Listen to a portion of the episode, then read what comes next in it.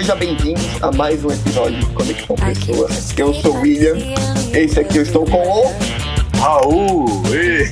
Raul e nós somos o Raul! Não, sobrenome, nome, sobrenome, RG também, pera aí, rapidinho. Não, não, é, não fala seu sobrenome, só, né? Eu sou o William Oliveira. Pronto. Doidinho. Isso mesmo, e nós somos o. Conexão Pessoas! É, não, a gente tem que explicar o- como que a gente se conheceu e aí pra fazer sentido pra quem tá escutando também, né? A gente, é, a gente se conheceu num grupo, né? Na verdade, o que que acontece? Eu escuto, o Raul e eu escutamos um podcast chamado Imagina Juntos. E é, é isso mesmo, a gente faz parte, a gente então. hum, Você, você conhece, imagina juntos há muito tempo, cara, quanto tempo você conhece? Ah, não sei, uma semana, talvez. Sério? Não, tá de zoeira. Não, é, por aí mesmo, cara. Eu entrei no grupo semana passada, eu acho. Não, acho que eu também entrei semana passada, sei lá. Eu entrei semana passada, eu não lembro. Eu nem Algo lembro, assim, algo assim, eu não lembro quando eu entrei, cara. Isso aí é, é, é esperar demais da minha memória destruída aqui pelo álcool. Não, mas tem mais de uma semana. Porque semana passada foi o pessoal enco- encontrando pra ir no karaokê, não foi?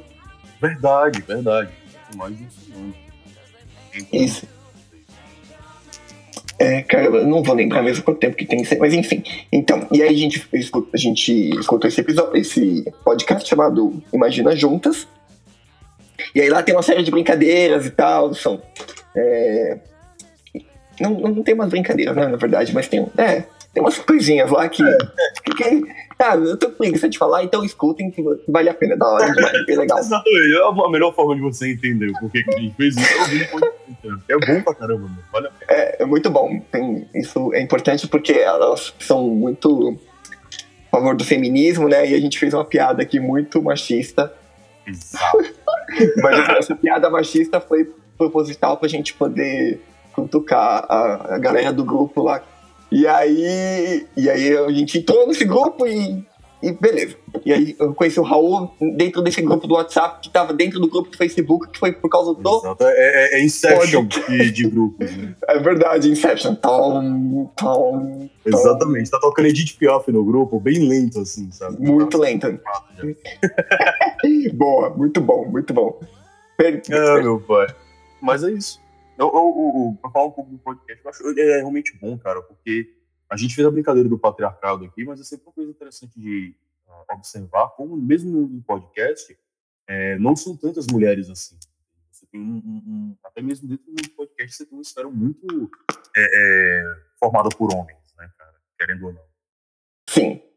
É interessante isso. Por que que você acha isso? Tá me vendo? Não, cortou um pouco. Por que, que você acha que acontece isso? Então, eu não sei exatamente o, o porquê isso acontece, pra ser sincero. Eu digo que não é nem que não, talvez, não é nem que não exista, é, não existam canais ou, ou podcasts que sejam formados por mulheres, existem bastante. Mas eles não têm tanta visibilidade. Isso provavelmente é só um reflexo do que a gente mesmo está habituado a, a, a ver. Os nossos diretores favoritos são homens, nossos radiologistas, as nossas as pessoas que a gente segue no YouTube, outras áreas, a maioria delas é, são homens. Então, meio que é um re- o que acontece na esfera do podcast é quase como um reflexo do que já acontece na sociedade. Entende? É um- Uhum. um- uma continuação de uma estrutura já patriarcal, já machista. Tudo bem que eu também. Eu não sou do movimento místico. eu não tenho tanto assim para falar, né? Querendo ou não, mas essa é a, a, a forma como eu enxergo isso. Né? E, tá, obviamente, é algo que você tem que, tem que se olhar, tem que se trabalhar um pouco. Né? Você tem, um, por exemplo, o Mamilos, que é inacreditavelmente maravilhoso, que é comandado por duas mulheres. Né? Você tem o próprio Imagina Juntas, que tem o Gus lá, mas não importa. Sim. Você tem a, a Tchulinha e a Jéssica lá, e tem o, o- a galera do SciCast, né, que é do Portal Deviante, que eles sempre buscam sempre manter um, um- um- um meio a meio ali, homens e mulheres, sempre trazerem mulheres para os episódios e tal. Isso no SciCast, na verdade, quase toda a estrutura do Portal Deviante, quase todos os programas do Portal Deviante, eles têm esse mesmo padrão, de trazer mulheres, de dar espaço mesmo, é, porque, afinal de contas, é, na verdade, não é nem trazer e dar espaço, é pegar Uhum. pessoas qualificadas para falar daquilo. E, mais do que óbvio, né, existem mulheres qualificadas para falar sobre temas científicos. entende? Não tem como fugir disso. Não tem como fugir que não existe. pô, legal a sua visão, cara. Eu não tenho, eu não tenho uma visão tão profunda assim sobre a vida. Bom, então, às vezes eu tenho, mas eu tenho dificuldade de me expressar, então. Sei lá. Já me perdi aqui também no que eu tava falando. Me perco muito. Tô muito disperso, mano. foi aqui? Eu, é, eu sou muito disperso. Bom, vamos explicar, começar então. Você escutou todos os episódios ou só escutou um? Eu só escutei o segundo, do Juliano. Eu ouvi o da menina, da moça, o que, aí for a mulher do. É, só que eu acabei não dando tempo. Então, como eu falei, né? Ah, tudo. É, não, tudo bem, aquele áudio estava muito ruim também. Mas, vamos lá. Então, primeiro, você entender mais ou menos como é que é a pegada, né? Aqui é um podcast de, de perguntas, de entrevistas, para a gente conhecer você melhor, ok? E a ideia é que a gente, que você no final indique pessoas para a gente poder fazer entrevistas também e continuar esse ciclo. Tem que continuar esse ciclo, tá difícil, mas a gente tem que conseguir. Um dia consegue, eu tenho fé. Não, um dia as pessoas vão querer, vão querer pagar para poder gravar. Mano. Amém. Amém. Ah, é isso aí. Beleza. Então, não, tô falando sério, pô. Deixa eu falar um negócio interessante. Tô falando isso, mas parece que é brincadeira, mas não, um dia vai, espero que aconteça isso. Eu lembro quando comecei a fazer mágica, eu chegava nas pessoas e falava, ah, deixa eu fazer mágica, deixa eu fazer mágica. A pessoa, ah, tá, faz mágica. Eu falei, mano, um dia as pessoas vão pedir pra fazer mágica, vou falar, não. E eu vivo esse dia já tem uns anos, velho. Aê. As, é, as pessoas pedem e falam, não, valeu, tô de boa. então um dia a galera vai querer pagar pra gravar com a gente, velho. Vai ver. Vai que as pessoas vão querer pagar pra me ver fazendo mágica e vocês aqui esnobando a minha arte. Sim, cara. Mas, vai, mas demorou, tipo, muitos anos pra acontecer. Mas enfim, vamos lá. Primeira pergunta é: conta a história de como escolher o seu nome. Nem é uma pergunta, né? Na verdade, é um. Não é uma pergunta isso, né? Só conta a história de como escolher o seu nome. Ver o meu nome? É. Então, na verdade, assim. Essa história é até boa. Ó, até o momento de eu, de eu nascer, na verdade, é, não se sabia o meu sexo. Porque todas as vezes que fazia um ultrassom, eu tava. Eu, eu, eu sou um rapaz tímido. desde, desde, desde feto eu sou um rapaz tímido. E aí, quando eu fazia ultrassom, eu escondia, eu ficava com vergonha. Não queria mostrar minhas vergonhas para as pessoas, entende? Eu tinha. Eu era um rapaz tímido. Eu sempre tava cobrindo de alguma forma, né? Então não tinha como saber se eu era um menino ou uma menina. E minha mãe, ela só pensou em nomes para meninas. Então, ou eu seria Beatrice, ou eu seria Amanda. Que, ironicamente, é o nome da minha namorada, né? Amanda. E quando eu já. Agora eu não lembro exatamente se foi perto do eu nasci ou se foi quando eu nasci, que viram que eu era um rapaz. Uh, a minha tia olhou pra minha cara e não, bota o nome dele de Raul, sabe? Só jogou assim, ah, bota Raul, vai. O Raul Seixas mesmo. Aí minha mãe gostou da ideia e, pronto, ficou por isso mesmo. Pô, mas é por causa do Raul Seixas ou não? Aí é que tá, eu acredito que sim. Até onde eu sei, minha tia gosta de Raul Seixas.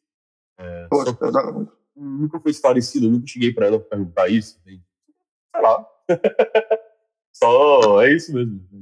Eu aceitei a história até onde ela vai, entende? Eu aceito que seja por Raul Seixas, eu gosto bastante. Nossa, que da hora. Eu gosto muito de Raul Seixas, velho. Já, já falei no episódio anterior, né? Então, eu curto muito, muito, muito. Tenho, tenho, tenho uma discografia, discografia, é, tenho vários CDs dele, tenho um filme de edição de colecionador do documentário dele, tem um, um livro de entrevistas dele, mano, tem muita coisa. Você é mais fã do Raul do que eu, cara. Talvez. Talvez. Mas não sou tão fã assim. Que tem muita coisa que eu não conheço ainda, né? Mas eu gosto de Raul. Não, mano, eu lembro época que eu fui pra São Paulo, fui pra São Paulo uma vez só, e tinha saído aquele filme, Raul, o início, o fim e o meio, né? Ah, eu tenho esse filme. Esse filme é muito bom, cara. E eu me senti muito. À medida que eu fui conhecendo o Raul Seixas, eu até entendi que faz sentido eu ter esse nome, porque eu sou muito parecido com ele em muitas coisas. Outras não tanto, né? Ele tinha umas ideias meio homofóbicas que ia pular, mas é, eu, não, não, eu já não, não tô nessa onda. É, mas eu sou muito parecido com ele, né? Na, nas ideias de não parar quieto, de ser um cara mutável, né? Raul Seixas, ele foi de tudo um pouco, né? Ao longo da, vida dele, especialmente no que diz respeito à espiritualidade. Me corrija se eu estiver errado, você que é fã, mas até onde eu sei, é isso. Eu fui cada vez mais é, é, me familiarizando com o cara nesse aspecto. Eu sempre fui meio que um, um, um, um ponto fora da curva no meu comportamento, da forma como eu agia, como eu enxergava as coisas. É, isso tanto me trouxe problemas como me trouxe muita coisa boa. Hum, que tipo de problema que trouxe para você? Ah, cara, eu não me adequo a, a, mesma coisa que o Júlio falou, eu não me adequo a esse padrão de vida que as pessoas têm, tem o comodismo, o viver de uma determinada forma, como todo mundo faz, fazer a mesma coisa todo dia, dentro de um escritório, tal, mesmo tipo de roupinha, essas coisas para mim não colam, entendeu? Eu sinto muito desgraçado. O negócio é agitação, é falar com pessoas, é me movimentar, viver mil e uma experiências à medida do possível. Já fui professor, já fui técnico, já fui, pacifiquei título de eleitor, já fui, sou músico, na verdade eu toco, né? Então já cantei ao vivo, já fiz um milhão de coisas e ainda estou no começo, sabe? Quero fazer mais mil coisas.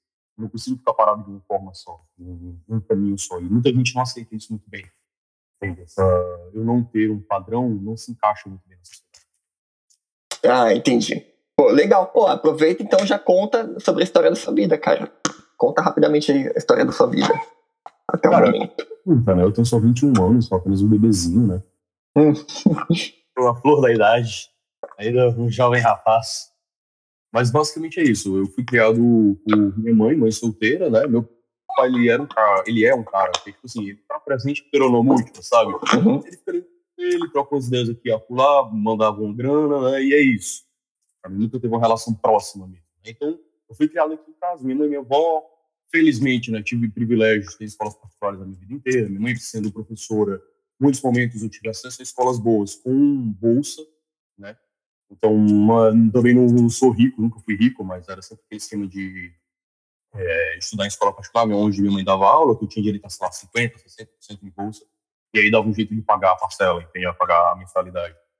E meu pai, ele é técnico em eletrotécnica, na verdade ele é tecnólogo em mecatrônica, professor federal e tal, mas em 2011 eu fiz a prova do Instituto Federal, né, do Instituto Federal, que é o antigo CEPET, para me tornar eletrotécnico também, para entrar no curso de eletrotécnica, que inclusive é, se tornou uma condição. Se eu passasse nessa prova, meu pai, ele pagava passagem para ir para São Paulo, porque na época teve, ironicamente, também teve um show do Roger Walters naquele período, estava fazendo a turnê do The Wall, em São Paulo, e um tio meu, um tio e a mulher dele resolveram pagar meu ingresso. Falaram, tá aqui, ó, tá aqui teu ingresso, a gente pagou.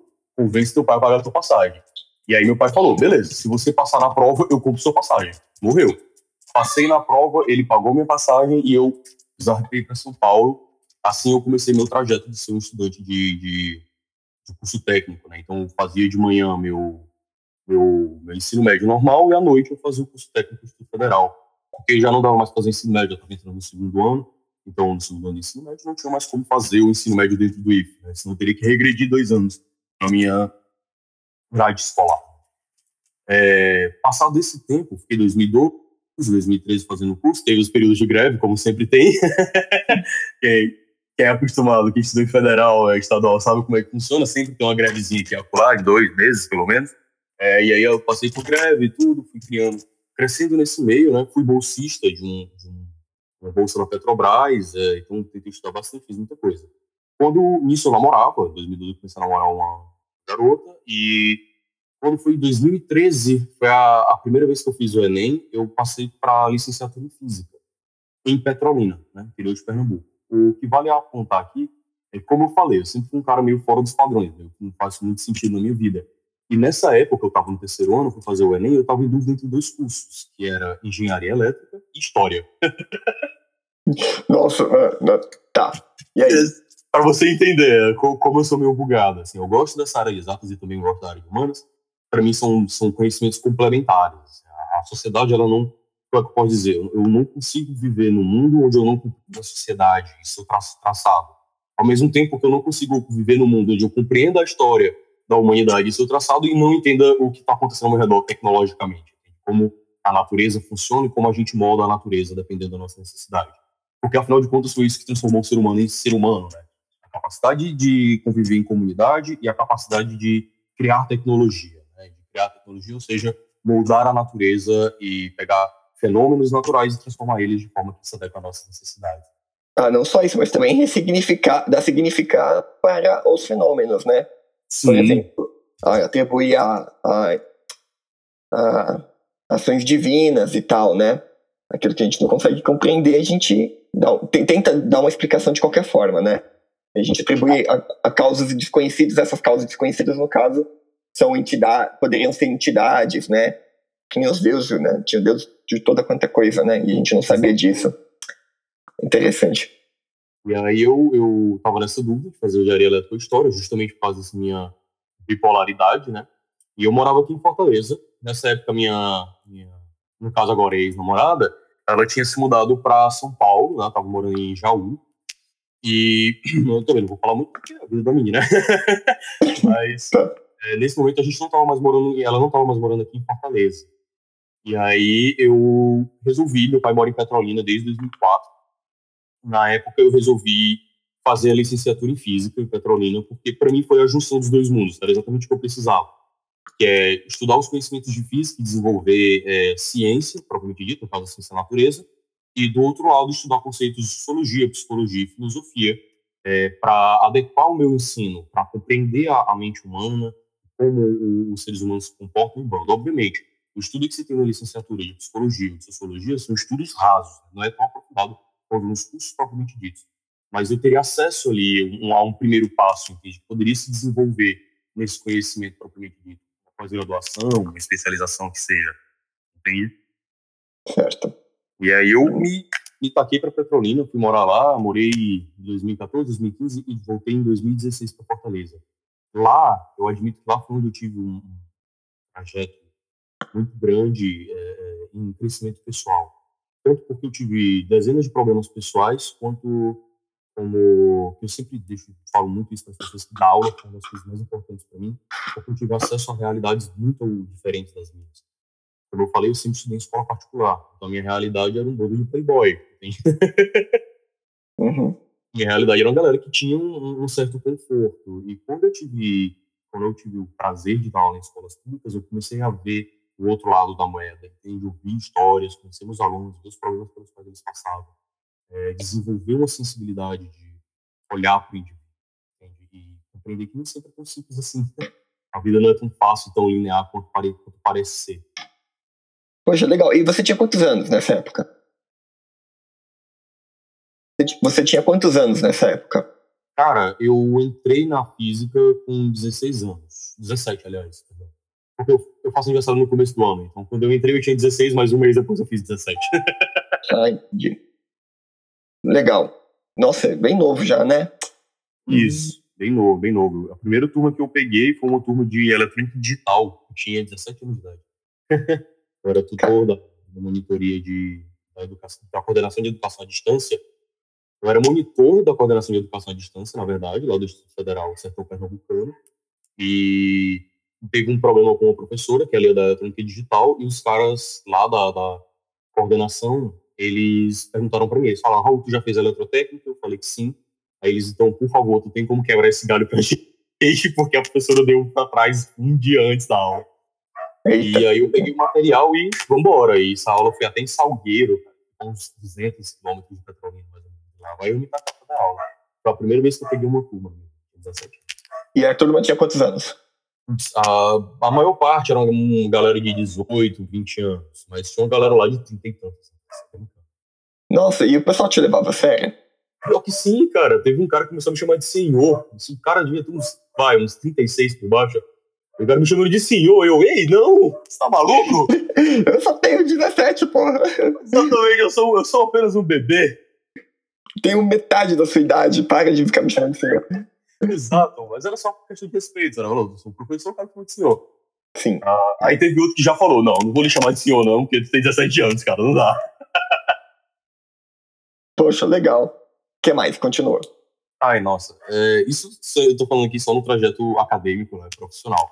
Né, que eu tive, como eu falei, dezenas de problemas pessoais ali no meio do caminho também vão, é, vão moldando muita gente, né, vão fazendo a gente crescer e enxergar o mundo de forma diferente. Eu tive, em 2014, após essa, essa dessa aula, inclusive, eu tive um, um momento de reflexão muito grande. Eu olhei para dentro de mim para compreender muitas coisas, rever muitos conceitos que eu tinha na minha vida é, eu era um cara bastante explosivo, é agressivo mesmo. E ali, nesse momento, eu estava revendo todos os meus conceitos, revendo a minha vida em todos os aspectos, a forma como eu lidava com as pessoas, como eu enxergava as pessoas, é, como eu enxergava essas relações que eu tinha. É, e aí, em 2015, eu passei a dar aula, entrei para o PIBID, não, Programa de Iniciação Docência, e passei a dar aula em escolas públicas. Foi aí que eu tive uma mudança ainda mais drástica de compreensão. Passei um ano e dez meses, eu acho, no PIBID, algo em torno disso. Foi todo o período, basicamente, que eu estive em Petrolina. Em 2015, 2016, eu estava no PIBID. E aí, por problemas pessoais, por questões de, ah, não dá aqui, lá deu problema, eu voltei para Fortaleza para terminar meu curso técnico, que eu tinha deixado no último semestre, faltando só, né, para terminar. E aí eu voltei para Fortaleza para terminar meu curso técnico, voltei a morar com, com mamãe, né? minha mãe, eu e minha mãe, a gente tem uma relação muito boa. Minha mãe, porra, minha mãe é roqueira do caralho, enche a cara, bebe comigo, entende? Nunca, ela é muito, ela é desgraçada que nem eu, sabe? A gente tem uma relação muito tranquila. Então, é, uma relação diferente do que a que eu tinha com meu pai, morando com ele. E aí eu estava tendo problemas lá, a própria universidade em si já não estava me atraindo tanto, o sistema lá. Eu falei, não, vou voltar para Fortaleza, vou ver o que é que eu faço. Tá? Vou dar um passo para trás aqui, para em seguida ir para outro lugar. Quando eu voltei, eu comecei a trabalhar. Eu passei um ano estudando, né? Um ano inteiro estudando, só estudando. Tentando arranjar emprego, cara. Eu passei 2017 inteiro tentando arranjar emprego. Foi um inferno não conseguia. Eu tentei telemarketing, não consegui. Pra ter noção. Yeah. Você tem noção, eu gostava muito. telemarketing é, é, meio fácil de conseguir, né? Esse é o problema. Tu imagina que isso é muita demanda. Eu falei, pô, eu sou a criança mais inútil que existe terra. Aí, tipo, porra, eu tô aqui, eu vou fazer o. Tentei a, a Context, né? Que é a, a telemarketing aqui da Oi. Eu tentei vaga lá. E é aquele esquema é muito fácil de conseguir. E eu não consegui. eu fiquei, meu Deus, eu não acredito o que está acontecendo comigo. Eu sou muito ruim, mas... eu sou muito ruim. mas, mas você soube porque você não conseguiu ou não?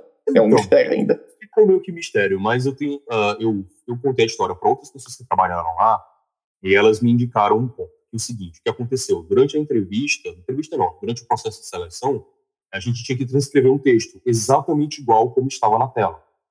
Hum. E em determinado momento desse texto, tinha uma palavra mais que estava separada com um hífen. Entende? Sem necessidade. Ela não estava tipo, no final da linha e o hífenzinho e ela ia para baixo, entende?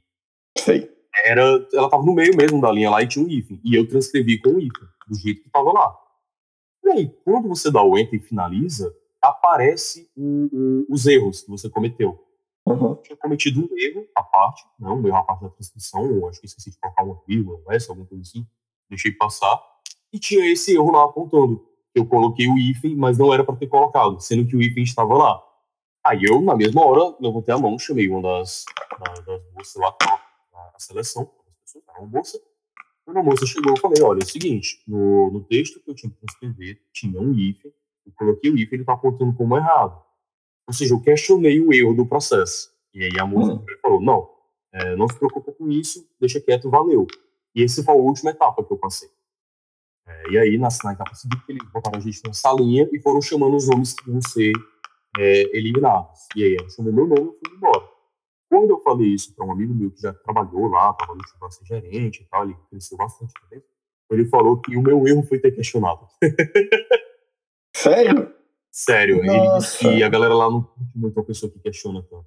Ah, credo, nossa, já, já nem ia dar certo lá, mano. Puta que pariu. Exatamente, eu não presto pra isso, cara. Eu... Mano, eu ia ficar muito puto no lugar desse. Ah, não. Não dá pra mim. Eu já eu, eu, isso, eu tenho esse problema também, que eu não me dou muito bem com autoridade cega, entende? Com esse negócio de abaixar a cabeça e ok. Sim. Submissão, eu não, eu não me dou muito bem com isso, assim, deu... Cara, eu já mandei dono de escola calar a boca. Ele tava, ele tava falando besteira, não sabia o que tava acontecendo, ele só falar besteira mandei ele calar a boca porque ele tava falando besteira. Eu tinha, sei lá, 10 anos de idade. Mas o que é besteira e o que não é, né? Não sei, depende da situação. Ainda mais a cabeça de uma criança de 10 anos é, de idade. Né? Então, né? cara. Professor, pelo amor de Deus, fala que você tá falando besteira. Ai, eu, eu, eu, então, é, eu não ia me dar muito bem. Aí eu saí de lá me sentindo péssimo. Assim, eu falei, meu Deus, como eu errei isso, meu Deus, por algum erro que eu cometi. Meu Deus, será que eu não sei mais transcrever as coisas? Será que eu não sei mais escrever? E tinha parte de ditado lá. Eu falei, será que eu, será que eu errei no ditado? Meu Deus, será que eu sou assim? Eu não sei o que está acontecendo comigo. Hum. Aí eu entrei na crise existencial, só que no final das contas acabou é, working for the best, né? Vamos dizer assim. Ficou sendo melhor, porque no final do ano, no dia 20, na verdade, assim, na última semana de dezembro, eu terminei minha última disciplina no curso passei, fiz minha última prova, quando eu recebi a nota, numa segunda-feira. Na quarta-feira, eu tava com minha namorada e um amigo meu, eu tava indo deixar minha namorada no ponto de ônibus, eu encontrei um antigo amigo meu daqui do condomínio, de infância, que estava morando em outra cidade fazendo engenharia elétrica. E ele voltou para cá para trabalhar com o pai.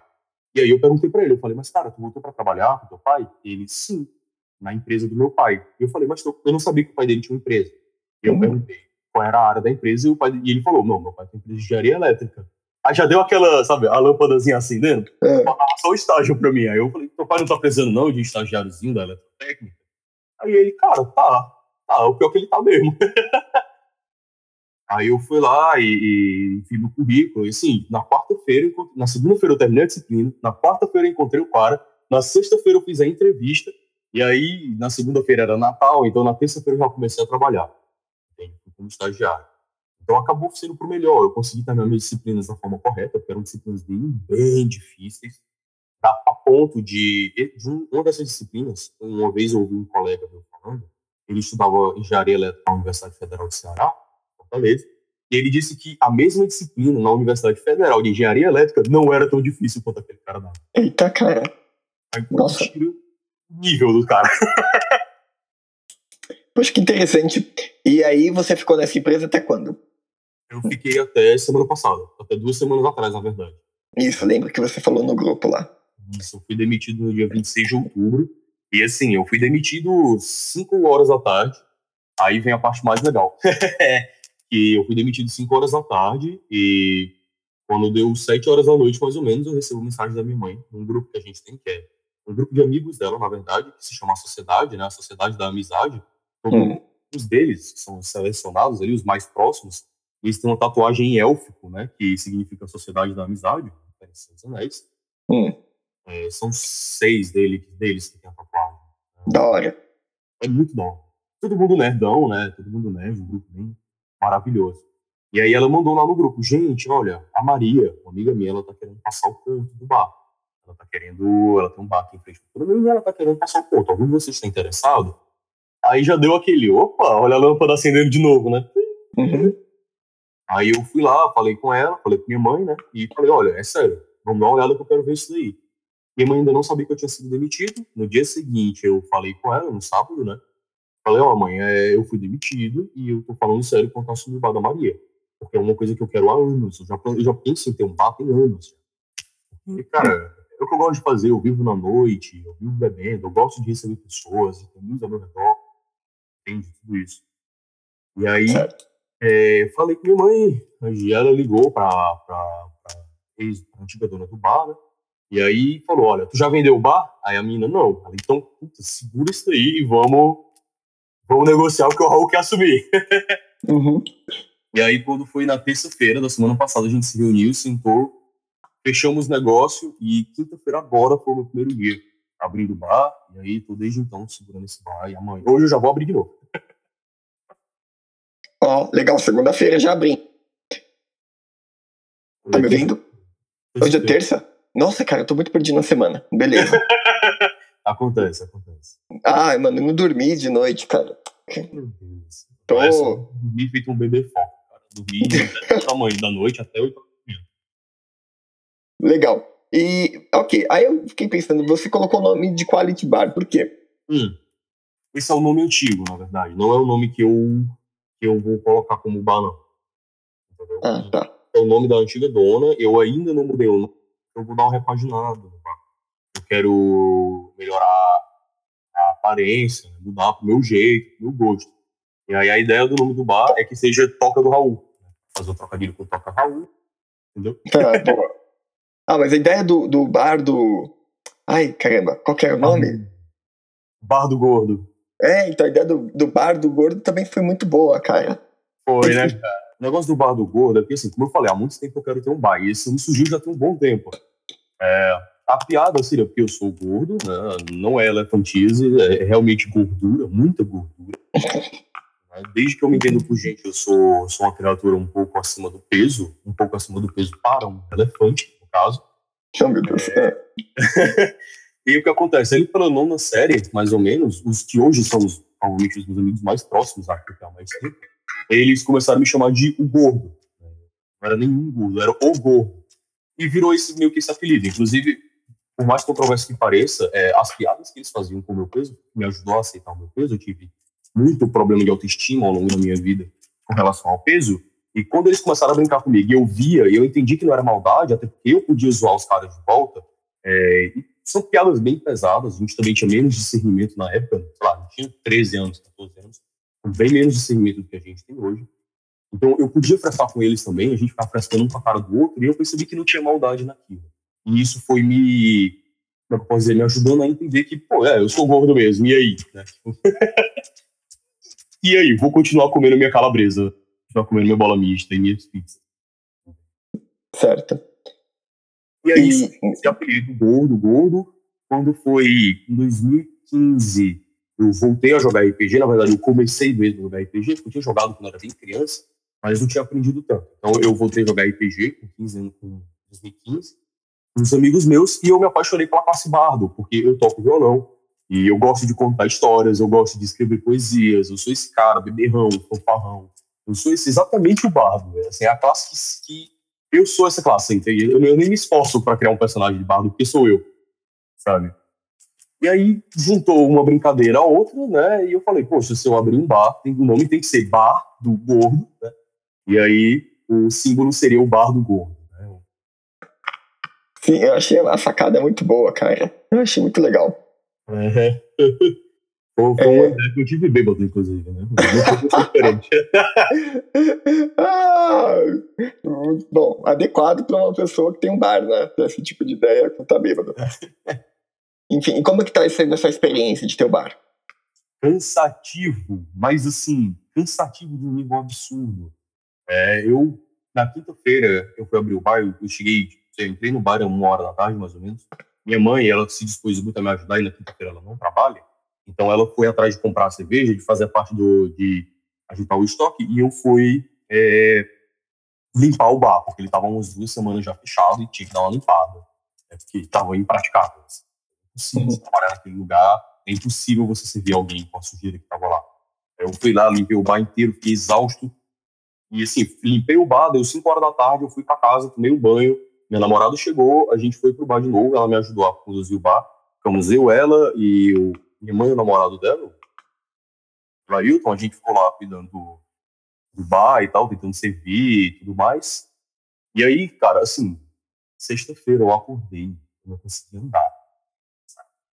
As costas doendo, braço doendo, perna doendo, joelho, calcanhar, coluna, tudo doendo pra caramba. E na sexta-feira tem que abrir o bar de novo tem que continuar a limpeza, tem que pegar mais, tem que repor o estoque, tem que ajeitar, abrir de novo, vamos lá.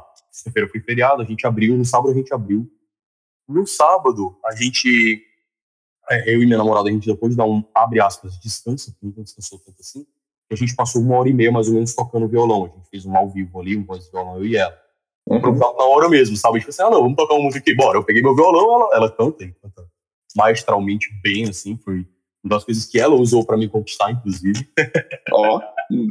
Não, sério, meia hora de conversa, a menina me mandou um vídeo dela cantando Led Zeppelin. Entendeu? Eu falei, pronto, é aqui que meu coração fica. Ah, então ela te deu uma cantada. Ah, é, tudo. Ai, meu Deus. Praça. Puta, pra que vem essa música na minha cabeça. É, não tem pra onde correr. Praça é nossa. E aí ela, ela realmente me deu essa cantada. E aí, desde então, nosso relacionamento é muito sempre foi muito envolvido na música, na verdade. A gente sempre teve esse diálogo. Música e arte sempre é, é, foi o que nos conectou de primeira, assim, fez a gente se, se envolver tanto. também paixão pela liberdade, essa vida noturna. Né, da canção do João Bosco, né, a vida noturna. É, então, aí a gente foi tocar, a gente ficou tocando um pouquinho lá, a galera curtiu e eu fiquei um pouco menos cansado nesse dia. Mas a experiência, além de cansativa, é muito gratificante. Porque, cara, é, é como se. Tu já assistiu Friends? Hum, não, nunca assisti Friends, ah. cara. Talvez algumas pessoas me condenem. É, eu tô te condenando agora. Estou lhe julgando. Tem uma série que a Rachel, é uma das personagens, ela, ela sempre foi ligada com moda e aí ela resolveu, ela sempre foi muito mimada. O pai hum. dela é rico pra caramba, médico, e ela sempre foi muito mimada. E ela resolveu sair dessa vida, ela abandonou o ex-marido, o marido, no caso, ela tava pra casar, ela abandonou o marido dela no altar e resolveu viver a vida como a vida é mesmo, como a vida de todo mundo é. A dela é um, um ponto fora é uma coisa muito específica, com muitos privilégios. E ela resolveu viver a vida mesmo, né? Então, trabalhar e dar um jeito. E ela não tinha um emprego é, é, bom, teoricamente, para ela, né? Que era, ela era garçonete, uma cafeteria. Para ela, isso não era bom. E ela conseguiu um emprego com moda, trabalhando com moda, numa loja é, é, é voltada para isso. E aí ela começa a ter problemas com o namorado dela, porque ela está muito dedicada ao trabalho. E no momento de uma dessas brigas, é, ela fala para ele uma frase que eu me identifiquei muito hoje, que é pela primeira vez na minha vida, eu estou realmente fazendo algo que eu me sinto gratificado, que eu realmente estou fazendo bem, eu sei fazer e eu estou fazendo realmente bem, entende? Eu gostei muito de dar aula, recebi muitos elogios dando aula, também muitas críticas, óbvio, eu não sou perfeito, ninguém é perfeito. Recebi muita crítica, mas é algo que eu me dou bem, por poder falar, por estar trabalhando na ciência, por enxergar os meus alunos, meus alunos me enxergarem, sempre tive um diálogo muito direto com meus alunos. Então eu gostei muito de dar aula. Muita gente ficou chateada quando vim embora de Petrolina para Fortaleza, sério, teve, tipo, teve aluno que chorou, eu quase chorei, eu só não chorei mesmo porque, enfim, eu segurei, mas assim, eu fiquei muito emocionado com, com as despedidas, então dar aula foi uma coisa muito importante, mas, cara, ter um bar, assim, estar servindo, foi algo que eu fiquei, mano, é isso, é isso daqui. Era isso que eu tava procurando, sabe? Era, exatamente isso. Né? E nada mais, nada menos, né? Precisamente isso. Poxa, que legal, cara. Eu, eu acho que eu, que eu, eu devo imaginar como que é mais ou menos essa sensação que você tem, né? Porque eu também trabalho com alguma coisa que eu, que eu escolhi e que eu quero, sabe?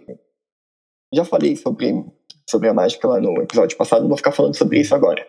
Mas, né, senão fica muito repetitivo todos os negócios. A não ser que seja Raul, aí eu posso falar de Raul eternamente. Ah, e, e aí eu, eu também me sinto muito realizado quando eu faço os shows. Tá? Tem vezes que, que dá umas dicas e tal, mas Sim. em suma eu fico muito feliz, eu fico muito contente.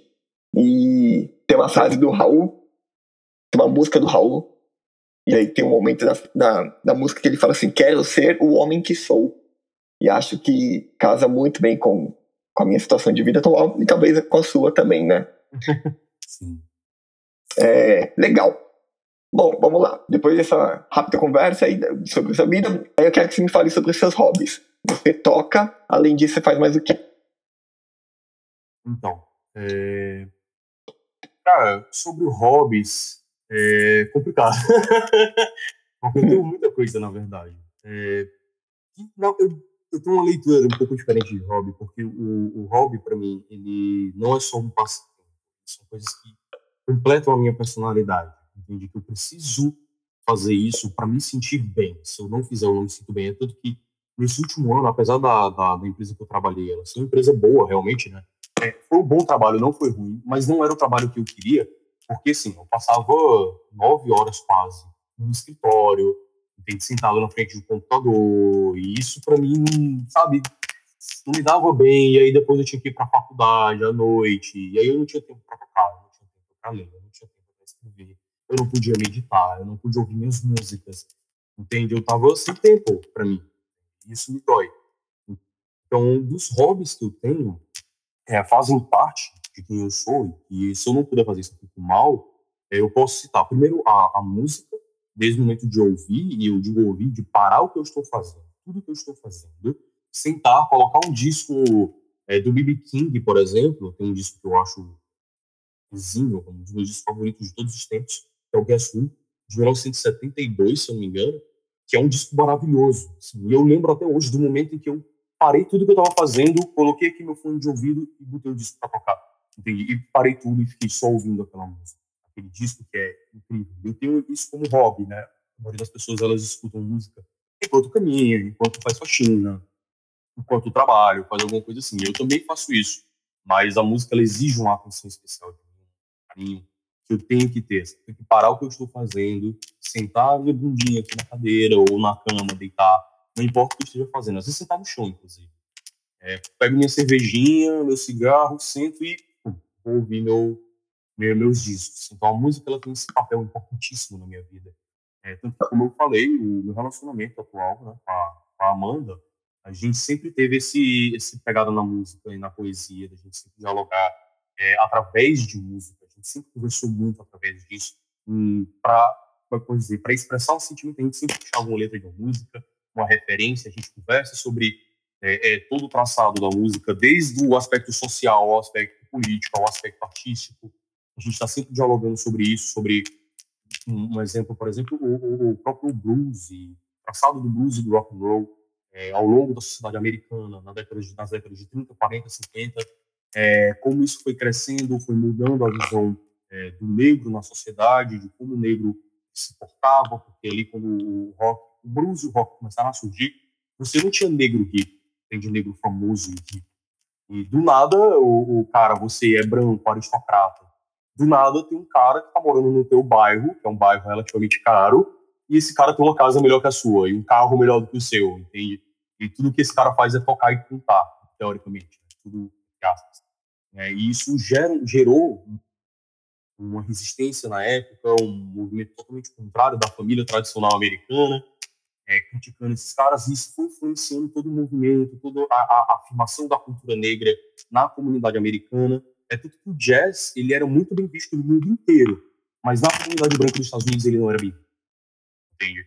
É, a Segunda Guerra Mundial, assim, na Alemanha você tinha jazz, na Alemanha nazista tinha jazz, mas era um jazz, obviamente, antissemita, era um jazz racista, era um jazz horrível, mas tinha jazz, entende? Então, a gente sempre fala sobre isso, né? Eu tô em devaneio, desculpa. Não, imagina. Eu acho interessante. Tem, eu tenho esse, esse, esse apego pela música no aspecto lírico, no aspecto artístico, artístico, no aspecto político, social, é, representativo. Eu acho muito importante isso. É, por isso que eu falo que não é só um hobby, propriamente dito, é realmente algo que faz parte da minha vida. Eu só não ganho dinheiro com isso. Mas, é, e aí eu tenho também, é, deixa eu ver, a leitura. Né, eu leio bastante. Minha mãe é professora de português, então desde moleque eu fui educado a ler bastante. É, e aí a leitura ela abre um espaço gigante, um leque de, de, de diversas áreas que eu sou apaixonado. Eu só nunca gostei muito daqueles romances é, infantos juvenis, né, como Crepúsculo, a saga Crepúsculo, é, sei lá, 50 Tons de Cinza, esse tipo de romance nunca me atraiu mesmo. Eu até parei para ler, tentei ler Crepúsculo na época que foi sucesso, eu li, sei lá, metade do livro e enjoei, achei chato, obviamente isso é a minha visão, não é a, a realidade, a verdade absoluta, isso é só que não se encaixou no meu gosto. Ah, meu amigo, o que é realidade, cara? Realidade, na verdade, acho que é é a constituição da, da opinião de todas as pessoas, de várias pessoas sobre a mesma coisa, um acordo de várias pessoas sobre a mesma coisa e aquilo se torna realidade. Entendi. Sabe? Não sei. Eu fiquei pensando no que você falou agora e aí eu me, me venho nisso. Não tem, não tem. Não sei. Acho que tem uma pegada mais. Também comecei a devagar agora. Mas acho que, que a realidade é isso, velho. Não tem. Porque tem a minha realidade tem a sua realidade, né? A forma como eu enxergo a vida é a mesma forma como você enxerga a vida. E tem a vida no senso comum de todo mundo, né? É, sei lá, então você é devagar pra cacete, devia estar tá com uma cerveja com você no bar, pagando, né? Porque é importante pagar. Exatamente. Parece que podia estar tomando cerveja no meu bar, inclusive. Olha! É, é não, eu, tava, eu tava falando do seu, do seu bar, né, cara? Olha aí, tá vendo? Eu tô chamar a galera aí, ó. Os ouvintes de conexão, pessoal pessoal de Fortaleza, tá, gente? Quality Bar, pode procurar no Instagram. Oh, já chegou na hora do jabá, nem cheguei na hora já, do jabá. Meu amigo, você nem viu aqui, aqui eu sou, sou ninja. Parte do bar é a, a furtividade, então. Furtivamente eu fui lá e ó, oh, jabá. Sim, tô percebendo. Não, mas aí, beleza. É, eu comecei a falar sobre, sobre isso, que eu divaguei. E eu queria falar sobre o que você falou também, de você parar, escutar música e tal. Eu acho que isso é interessante. Você falou que você medita ainda? Como que é? Você medita? Sim, medito. Voltei a meditar, amém. Voltei a ter tempo para meditar. Legal. Eu acho que. Sabe, você falou assim, eu voltei a ter tempo para meditar. Eu, eu, eu, sou muito ligado a negócios, né? Não que eu que seja um cara de negócios e tal, mas eu, eu consumo muito material de negócios, né? Uhum. Aí tem um cara chamado Gabriel Goff, que ele tem um movimento chamado Moving Up, Moving Up, né? Eu vou até deixar aqui na descrição pra galera. E, o, e uma das coisas, e aí ele tem, ele é um cara, ele é um cara bem interessante, ele tem essa pegada de querer que as pessoas evoluam através de várias através de várias coisas, né? Seja tipo pessoal, profissional, é, tem essa questão do, do meditar também. E aí ele fala se você não tem tempo para meditar, né? Se você não tem, ele fala que você tem que meditar pelo menos 10 minutos. Ele fala se você não tem 10 minutos para meditar, então você tem que meditar 20 minutos. E aí ele explica todo o motivo para isso, né? Porque se, se você acha que não, ele fala assim, se você não tem tempo para se você não tem 10 minutos para meditar, aí é que você tem que meditar 20 minutos.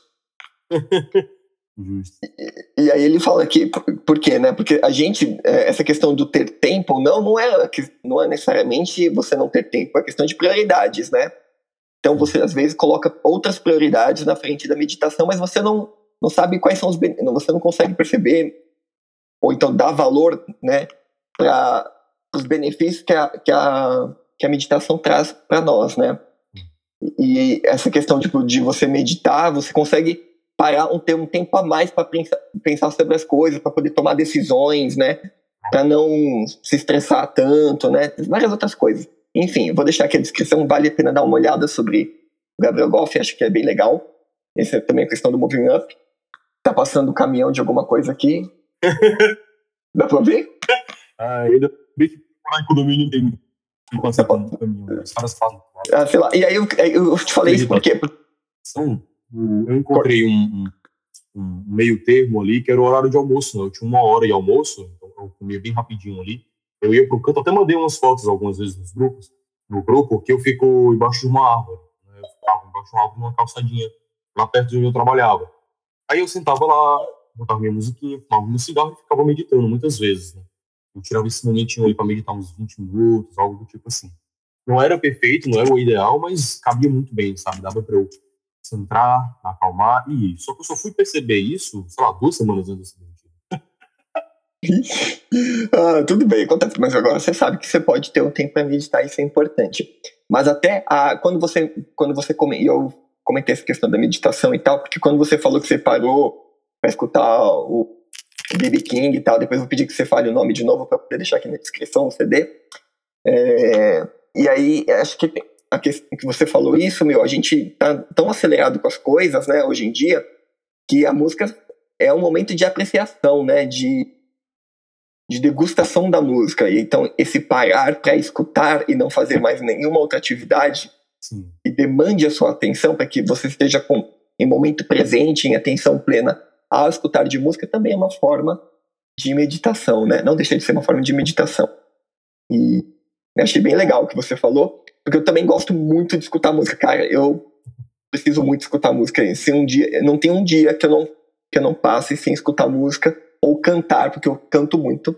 E aí eu, toda hora eu tô cantando alguma coisa. Às vezes eu canto a mesma coisa, a mesma música durante muitas semanas seguidas. E e aí eu preciso, porque a, a música é um dos meus alimentos pra, pra viver, tá ligado? É tipo, a música é. Tem a comida, né? E a música é um alimento da minha alma, sabe? Perfeito, é exatamente isso. Sem música, não, a gente não vai pra lugar nenhum, vamos dizer assim. É, a alma padece. E achei bem legal o que você falou, cara. E essa coisa que você falou de escutar e tal, mano. Isso é importante porque, por exemplo, porque eu tava atrás do, do, do fone, até mandei no grupo lá, eu estou querendo comprar um fone, vocês têm uma indicação de fone e tal. Justamente por isso, cara, eu, eu quero muito apreciar aquela música, sabe, da, da forma mais, mais é, próxima da, que o artista quis passar. E é, pode parecer estranho, mas muitos fones de ouvido, ou até mesmo o alto-falante ou uma caixa de som, às vezes não consegue reproduzir fielmente todas as coisas, né? Todos os instrumentos. É, cara. E aí, vira e mexe, eu, tô, eu troco de fone e eu descubro, redescubro as músicas. Então, algum, é, aí, em algum momento, passa alguma coisa desapercebida, eu troco de fone e aí falo, pô, não senti, eu não tinha, não tinha percebido esse baixo, né, esse contrabaixo aqui, ou, ou esse, é, essa percussão aqui. Tava escutando uma música dos Beatles outro dia, e de repente eu falei, cara, eu nunca tinha reparado que tem uma batida de mão que eles estão batendo palma aqui, né? Pra poder acrescentar na música. Eu falei, nossa, que da hora isso, mano. Muito bom. E você fica aí escutando e fala, nossa, que legal. Redescoberta, é muito bom. Então. Eu tava ontem, assim que eu comprei o fone, assim, tipo, eu comprei o hum. fone, eu tava indo na empresa, né? Pra, na antiga empresa trabalhar, pra terminar de assinar os papéis. Ah, eu fui realmente recente. E aí eu parei, comprei o fone de ouvido, que eu tava sem. Na hora que eu botei o fone, a primeira coisa que eu fiz foi ouvir um, um, um disco no Spotify, que é um compilado de músicas da Bessie Smith, que é uma, uma blues diva, né, da década de 20, 30, se eu me lembro. É, tem todo um aspecto histórico dela, ela acho irado, mas eu não vou entrar nesse ponto. E, cara, quando eu parei pra ouvir, assim, eu, meu Deus do céu, o é, que, é que tá acontecendo aqui? Que eu não conhecia essa música desse jeito. Entende? Da última vez que eu ouvi, não tinha esse piano aqui no fundo. Então, essa linha aqui de contrabaixo, ela não tava aqui antes, essa marcação que tá acontecendo aqui. Eu não tava ouvindo ela antes e tá dando um preenchimento que eu não via antes. Mesmo com fone de ouvido, antigamente. Usava uns fones mais, abre aspas, vagabundos. Assim. Uhum. Sim, eu tô ligado. E, e, é, muito, e é muito louco isso, cara. E acho eu não sei, talvez você fique contente. Eu fico muito feliz quando eu escuto uma música e falo, mano, não tinha percebido isso antes. Eu fico, nossa, como eu não tinha percebido isso antes? Eu fico, eu fico meio emputecido. Fico, como assim eu não percebi isso antes? E ao mesmo tempo fico muito contente. Tipo, cara, não tinha percebido isso antes. Que da hora, eu posso escutar essa música de novo com uma nova sensação de renovação, tá ligado? Uma coisa meio que isso. É muito legal. E eu estou aqui atrás, assim, de comprar um headphone, comprar isso que, como eu falei para você, parte que eu quero fazer também é, é começar um traçado na, no universo da edição de áudio. Né? Tanto na, na, parte de estúdio, trabalhar com música, como trabalhar com edição de podcast mesmo. Só que são coisas que eu estou trabalhando e vai ser aos poucos vou construir esse conhecimento, tentando adentrar mais nesse mundo.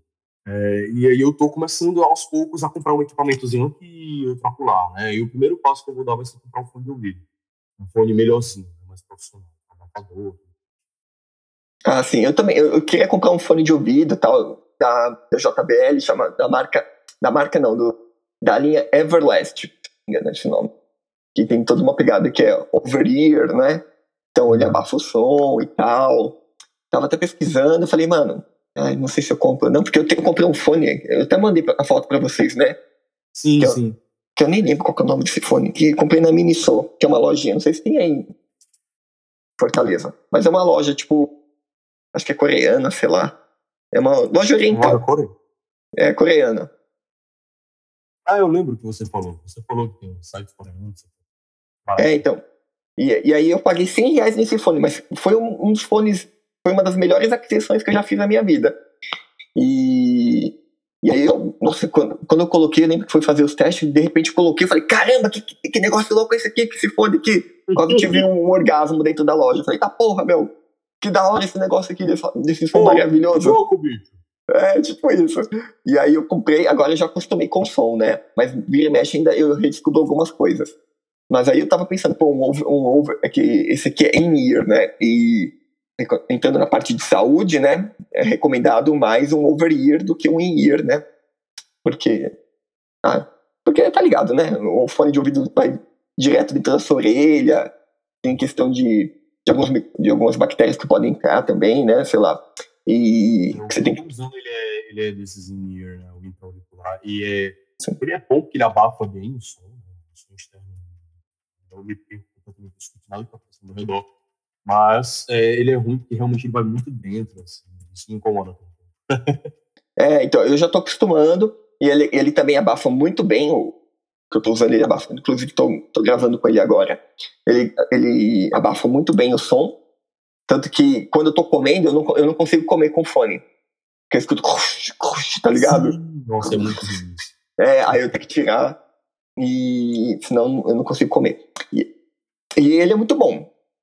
Eu recomendo para as pessoas comprarem, se for um, um fone assim, meio que barato, entre aspas, né? Ele é 100 reais, mas, mas eu acho que pela experiência vale muito a pena.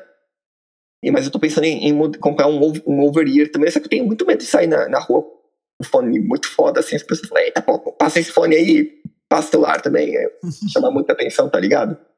Sim. Mas, é, é isso, vamos seguir para a próxima parte. Agora é o quadro de indicações. Aí eu vou te pedir para você indicar algumas coisas, tem que falar, tem que indicar e o motivo, beleza? Primeira coisa, indica um livro e o porquê um livro, deixa eu ver, qual livro que eu posso indicar? Cara, eu vou fazer o seguinte, eu vou indicar um livro que para mim merece muito mais atenção do que ele tem, que é o, o primeiro, na verdade, assim, uma crônica, né? Já é uma trilogia de livros, já está no segundo livro. É a Crônica do Matador do Rei. O primeiro livro, ele é o, o Nome do Vento. É, o autor é Patrick Rothfuss, não consigo falar o nome desse cara. Patrick Rothfuss, alguma coisa assim, tu tenta colocar aí no link, que é colocar na descrição que é mais fácil do que eu tentar falar o nome do cara. É...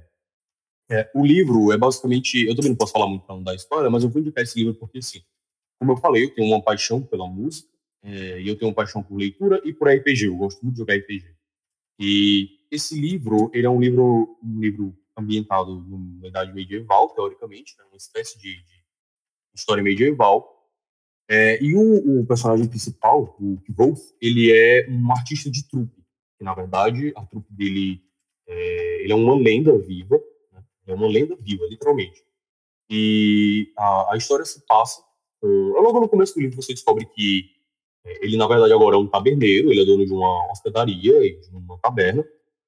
E ele senta com um cara, que é um cartógrafo, cartógrafo acho que seria esse nome, não sei, um escrivão, né? É um escrivão real, oficial, né? do, do, rei, de nobres, etc.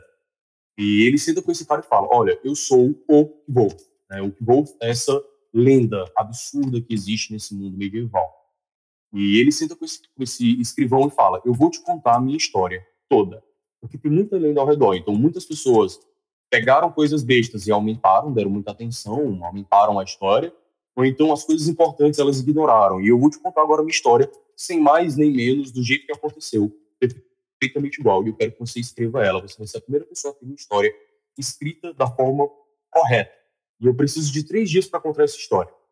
E os livros é cada um desse dia, entendeu? Tipo, o primeiro dia dele contando a história é o nome do vento, o segundo dia é o temor do sábio, e aí tem o terceiro dia, que eu esqueci agora o livro que vai sair ainda, mas já tem um título. Mas isso a Folha do Assassino? Hum? Não, não é. Eu acho que é outra coisa. Eu não, eu não lembro, eu realmente não lembro não. Eu posso até dar uma pesquisada aqui. Eu, é, eu acho que...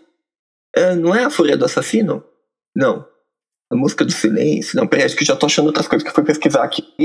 É ali não, aparece. É um spin-off. Ah, tá. Ah, então deve ser a Folha do Assassino, que tá aqui, ó. Volume 3. Talvez seja. Estou recebendo só. procurando aqui se eu acho também. é... Eu só tô. Ah, tá aqui, a Crônica do Matador do Rei. Deixa eu ver se eu acho. O terceiro livro é... seria The Doors of Stone, né? As Portas de Pedra, com tradução livre, mas não aparentemente ainda não tem um título oficial em português. Ah, entendi. Tá. então, esse seria o terceiro dia, né? que é o terceiro dia dele contando a história. É, o livro ele vai fazendo esse meio, meio que esse esse trajeto, sabe? Uma hora você está ali no momento presente com, com o que vou contando a história dele, e em outro momento você está dentro da história, imerso na história realmente que ele está contando. Ele está fazendo esse paralelo. O livro é muito bem construído. O universo ele tem um, pode dizer, um terceiro caminho ali, é, numa visão de magia, porque a gente tem hoje nas grandes literaturas internacionais da, desse mundo mágico, a gente tem dois, duas grandes sagas, Senhor dos Anéis, ou melhor, toda a história da Terra-média, e do outro lado, as sagas do mundo de Harry Potter, né, do mundo bruxo da J.K. Rowling. Então, é, ele meio que encontra um, um terceiro caminho, assim, onde a, a, magia ela se apresenta um, um, um, aspecto muito mais científico, de estudo, de funcionamento, de transferência de energias, eles têm uma pegada mais científica. Enquanto no, no Senhor dos Anéis é uma coisa mais mística, é, é uma magia que permeia a, a, a, natureza e os indivíduos. No Harry Potter você tem uma magia muito mais ativa, né, com varinhas, feitiços e tudo mais. Ele tem um, um, um, meio termo aqui. A magia, ela tá aqui, mas ela não é bem magia. Não é uma coisa de poderes sobrenaturais. Não, é um exercício mental. É uma disciplina mental que, que traz essa magia. E, como eu falei, ele é um artista de trupe, é, que vai construindo. Tem todo esse aspecto da poesia, todo esse aspecto da música por trás disso. É, os diálogos são inacreditáveis, assim, muito, muito bem feito. É, é, toda a parte de diálogo que o Patrick escreveu nessa, nessa saga. Então, eu fico, fica aí minha recomendação. Eu acho realmente incrível. Eu acho realmente incrível. Vamos lá. Indica um álbum ou uma música.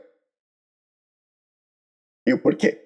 Bom, eu já indiquei aqui no meio da conversa o Guess Who, do B.B. King, né? que é um álbum de 1972, e o porquê de eu ter falado dele é porque foi o álbum que me empurrou de verdade no mundo do blues. O primeiro disco de blues que eu ouvi foi o Money and Cigarettes, do Eric Clapton. É, mas ele não me empurrou tanto assim, sabe? Eu só ouvi, ah, legal, Eric Clapton, show. Mas quando eu parei para ouvir o B.B. King, que eu conheci através do Riding with the King, que é Eric Clapton e B.B. King, é, foi que eu falei, não, peraí, tal, quem é esse cara aqui? Quem é esse BB King aqui? E aí eu fui atrás, descobri esse álbum, Guess Who, parei, sentei meu bundinha, botei o álbum, ouvi e falei, pronto. E isso daqui, esse blues, essa guitarra, esse, toda essa metaleira rodando aqui, eu, eu preciso disso na minha vida. Entende? Eu amei. E aí ele me apresentou ao universo do blues. Então já ficou essa recomendação. Posso recomendar mais algum? Pode. e cara, se for de disco aqui, eu vou hoje. Vai lá, manda ver. É, do, do blues, eu já recomendei o B.B. King, então eu vou recomendar aqui do rock clássico, um dos que me ajudou bastante, que me trouxe muita coisa no aspecto da música, que foi o que me, nesse caso, me empurrou para ouvir discos, a ouvir rock clássico, foi o Led Zeppelin 1, de 1969, né, o primeiro disco do Led Zeppelin, né, que tem faixas bem conhecidas, Good Times, Bad Times, Baby I'm Gonna Leave You, You Shook Me, Dazed and Confused, são músicas bem conhecidas, para quem está no mundo do rock, para quem conhece, Led Zeppelin. E para quem não conhece, para quem se interessar em ouvir, eu digo que é um disco muito bom, porque eu, como um moleque que é nascido nos anos 90 e criado nos anos 2000, a minha noção de peso eram bandas como System of Down, Korn, Slipknot, essas bandas assim, né, que é no metal. Então, eu não tinha noção de que em 1969 você tinha uma bateria tão forte como a John Bonham, ou uma guitarra tão densa quanto a de Jimmy Page. A densa e rápida que ele faz nos anos dos anos 60. É, então, para mim, foi um, uma mudança de paradigma em compreensão do, do, da música, compreensão de como as bandas se comportam, como a, a música evoluiu tudo mais. Então, fica aí essa recomendação Led Zeppelin 1 de 1969. Interessante, porque eu não conheço Led Zeppelin, cara. Não conhece Led Zeppelin? Pois vá. Não. Nem BB King. A, a, Juliana, que foi a primeira pessoa que, que a gente que entrevistei, ela gosta de BB King, tô ligado que ela gosta. Mas Led Zeppelin, nunca. Eu, eu acho que. Peraí, Le... aquela música.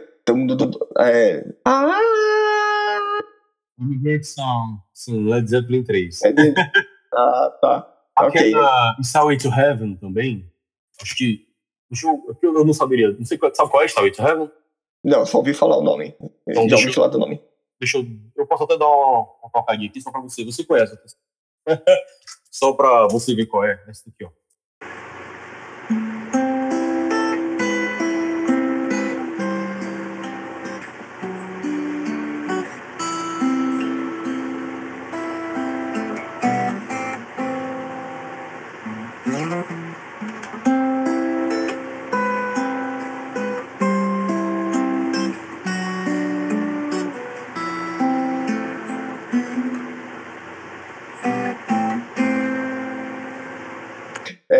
Legal. E vamos lá. Tem, tem, mais algum outro álbum que você queira indicar? Cara, não, não fala isso. Se tu fala um negócio desse, eu vou começar aqui na loucura. ah, legal, porque eu, eu vou escutando depois no, no Spotify, coloco no Spotify lá e. Pronto, então, vamos brincar então, vamos brincar. Eu posso recomendar disso aqui até em uma, cara. Indica então, mais um, porque aí eu quero passar para outros. Então pronto, deixa eu indicar mais um aqui, deixa eu ver. Já falei de blues, de rock, e eu vou para outro estilo musical que eu realmente amo. É, eu vou indicar um disco do Cartola. Pode ser? Hum, nossa, legal. Manda Exatamente. ver. eu vou indicar o disco Cartola 1. É o primeiro Cartola que tem. Ele tem faixas como o, o, o Moinho. Essas faixas são bem conhecidinhas, né? Disfarce e Chora, O Sol Nascerá. Na verdade, desculpa, não tem Mundo é o Moinho. Perdão, erro meu. Mas você tem músicas como Alvorada, Disfarce e Chora, O Sol Nascerá, Corra e Olha o Céu, que são discos, são faixas muito conhecidas. É um álbum de 1974. É, até onde eu sei, é o primeiro álbum que foi feito pelo cara, e ele já tinha 65 anos de idade. Por que, que eu acho esse álbum absurdamente importante? Primeiro, porque o Cartola é provavelmente o maior sambista da história do Brasil, é o maior compositor de samba que já pisou nessa terra. Ele é um cara incrível, de uma sensibilidade inacreditável nas músicas dele. É, segundo, que pelo álbum ter sido lançado em 74, quando ele já tinha 65 anos de idade, é, você meio que já tem noção de como funciona a indústria fonográfica no Brasil e funcionava no século XX desse racismo exacerbado. É, você tem artistas contemporâneos dele, como Noel Rosa, por exemplo, que trabalhou com ele, mas que teve uma visibilidade muito maior. É, você teve todo o movimento da Bossa Nova, com o Tom, Vinícius, o João Gilberto, a Nara, o pessoal, que eram artistas brancos que tiveram muita visibilidade. E todos eles beberam da fonte do que o Cartola compôs. entende? Então, é meio que mostra como a indústria funciona, de você ter um indivíduo como Cartola, um sambista da Mangueira, é, tendo seu, seu primeiro álbum gravado só com 65 anos de idade. Ele não tinha essa visibilidade. Mesmo hoje, sendo considerado um dos maiores sambistas, talvez o maior sambista da história do, do, país. Então, é, eu acho importantíssimo esse disco por isso, né? Porque ele tem tudo um trajeto, uma explicação histórica e social de como a música se comporta no Brasil, a indústria da música se comporta no Brasil e no mundo, ou se comportava, é, e também tem a parte lírica mesmo, de ser um disco, meu Deus do céu, que mexe com o seu coração, vai no fundo. Assim. É um disco muito bom. Você sabe explicar direitinho os, as músicas e os significados e tal, o contexto histórico, social, político da época e tal. Acho bem bacana isso. Eu tento. Beleza, vamos para a próxima. Indica um filme e por quê. Nossa, filme, filme aí, aí, aí você me pega. Porque filme, eu sou, eu sou, eu sou do mainstream, cara. Eu sou um cara, não sou, filme eu não vou tão fundo, sabe? Infelizmente. Não é um filme que eu vou, não é uma coisa que eu vou tão fundo. Mas, mas tem um, um, filme que ele tem no YouTube, ele é brasileiro. E mas para você ver como a música, que esse é o filme que eu tô pensando aqui, quando eu vi você pedindo pro, pro menino Gil indicar um, filme, eu comecei a pensar em qual eu indicaria. É, e eu vou indicar um que eu quase ninguém conhece, né, que é O Poeta da Vila. Hum. É um filme que fala sobre o Noel Rosa. que é um Noel Rosa, ele foi um, um sambista, né, da década de 20, 30, mais ou menos. Ele também, se eu não me engano, ele tá dentro do clube do 20 dos 27, sabe, pra você ter noção. É, ele morreu com 27 anos de tuberculose e tal, e ele foi realmente um grande sambista. Tem umas músicas bem famosas dele, como Com Que Roupa Eu Vou, essas sambinhas assim, que são bem famosas em, em marchinhas, como marchinhas de carnaval, né? Músicas bem, bem tocadas. E aí fica esse filme, o, o, Noel, o Poeta da Vila, né? Que é um filme de 2006, se eu não me engano. De 2006, que é brasileiro e tudo mais. Ele é muito bom, sabe? Fala um pouco desse trajeto do cara, mostra a vida dele. E eu acho que é importante também para a gente ter, mais uma vez, a noção de como se, se, se fundia né, na sociedade naquela época, como, como era visto no sambista. Ele era família classe média, o pai dele era inventor e ele fazia medicina. E ele cansou da medicina, até brinco porque parece comigo, né? Cansou do, do, na área formal e foi cair na boemia. Né? Ele foi tocar samba, ele era muito bom com samba, ele tocava nas bandinhas, é, uma banda regional, que era como, como eu posso dizer, não é, era, era um samba, mas era, não era bem samba, sabe? Era uma coisinha muito disfarçadinha pra, pra, pra galerinha elitezinha mesmo ouvir, sabe? O pessoalzinho nas festinhas, né, boazinha deles lá Rio. E ele era um cara muito da bagaceira, sabe? Ele, ele vivia é, é, nas favelas, nos morros, tocando, vivia em cabarés, coisas dessa natureza. Ele sempre foi um cara muito boêmio. Até que ele resolve, quando ele percebe que ele pode ganhar dinheiro com a música, ele resolve abrir mão da medicina e ele vai focar na música e nas suas composições. E ele vai se tornando um sambista. O porém dele é que ele, no nascimento dele, na época que, quando o nascimento era meio difícil, até hoje ainda rola, eles tinham uma ferramenta, até hoje não rola mais não, tá bom, mas eles tinham uma ferramenta que abria a unha mais, entende? E aí essa ferramenta às vezes machucava o bebê. E ele tinha a cara meio torta, assim, queixo para dentro, por causa dessa ferramenta que utilizavam. Ô, louco, meu. Exato. Então, é isso. Fica essa recomendação desse filme aí, porque é, eu acho realmente sensacional. Realmente algo incrível. Legal. E um aplicativo e o porquê. Aplicativo de celular e porquê. Mas pode ser um programa de. Ah, eu vou... O Promobeer. é um aplicativo de promoção de cerveja. Pô, legal. Eu uso ele desde que eu tô. Desde antes mesmo de mal já usava ele pra poder caçar a promoção e comprar cerveja mais barata pra beber com os Ah, legal saber. Promobeer. Perfeito. Vou deixar aqui o link da, do site para a galera poder acessar e, e, ver como é que funciona melhor. Ah, e, e, me lembra a pegada do, do site, a identidade visual do, do site, não, do, do bar de vocês, do seu bar. É verdade, é bem, bem, bem colocado. Eu não tinha visto isso ainda. Beleza, Promobir. Ok, vamos lá para a próxima parte. Cite três habilidades quaisquer que você tenha. Você é um cara muito habilidoso com várias coisas, pode, mas você pode citar três habilidades aí. Nossa senhora, três habilidades, eu não sei. Eu bebo muito, eu como muito e eu falo muita besteira. é, são habilidades. Perfeito. E fala aí, conta aí pra gente qual foi o momento mais difícil que, te, que você teve e como que você superou ele. Pronto, eu vou agora deixar agora vai ser um pouco pessoal. Sim. Bom, como eu falei, eu era um ao longo da minha vida eu fui, como é que eu posso dizer, muito rechaçado, sempre muito diminuído, o bullying, o famoso bullying. E uhum. em todas as esferas. Eu cresci e apesar de eu ter alguns amigos que nunca me fizeram mal, tinham pequenos grupos aqui, que isso pode ser corroborado por qualquer pessoa aqui do condomínio que vive aqui há 20 anos sabe. É, eu era muito humilhado. Apanhava direto, era muito bizarro. E isso me tornou um cara agressivo. Entende? Eu fui me tornando. Isso eu descobri que foi isso que me tornou um cara agressivo depois de muito tempo. Uhum. É, você, ataca, você acha que talvez você se atacava para poder se defender, então não deixava a galera te atacar antes, né? Talvez. Eu apanhava muito aí quando eu tinha meus 11, 12 anos. Eu lembro da primeira briga que eu tive, que eu comecei a briga, foi um cara que. Eu não sei se pode falar a palavra não. Pode falar, cara. Aceita você à vontade. E ele me chamou de filho da puta, sabe? E era um cara que tava me zoando. Assim. E aí, quando ele me chamou de filho da puta, tava em aula, tava em intervalo de aulas, e ele apareceu na porta da, da nossa sala para falar besteira. Aí eu falei, mano, vai pra tua sala, né? Para de, de, de encher o nosso saco. E aí ele, ah, sou filho da puta. Isso também era professora lá. Então ele conhecia mesmo. E aí, uhum. cara, eu fiquei putaço, assim, abri a porta e ele saiu correndo.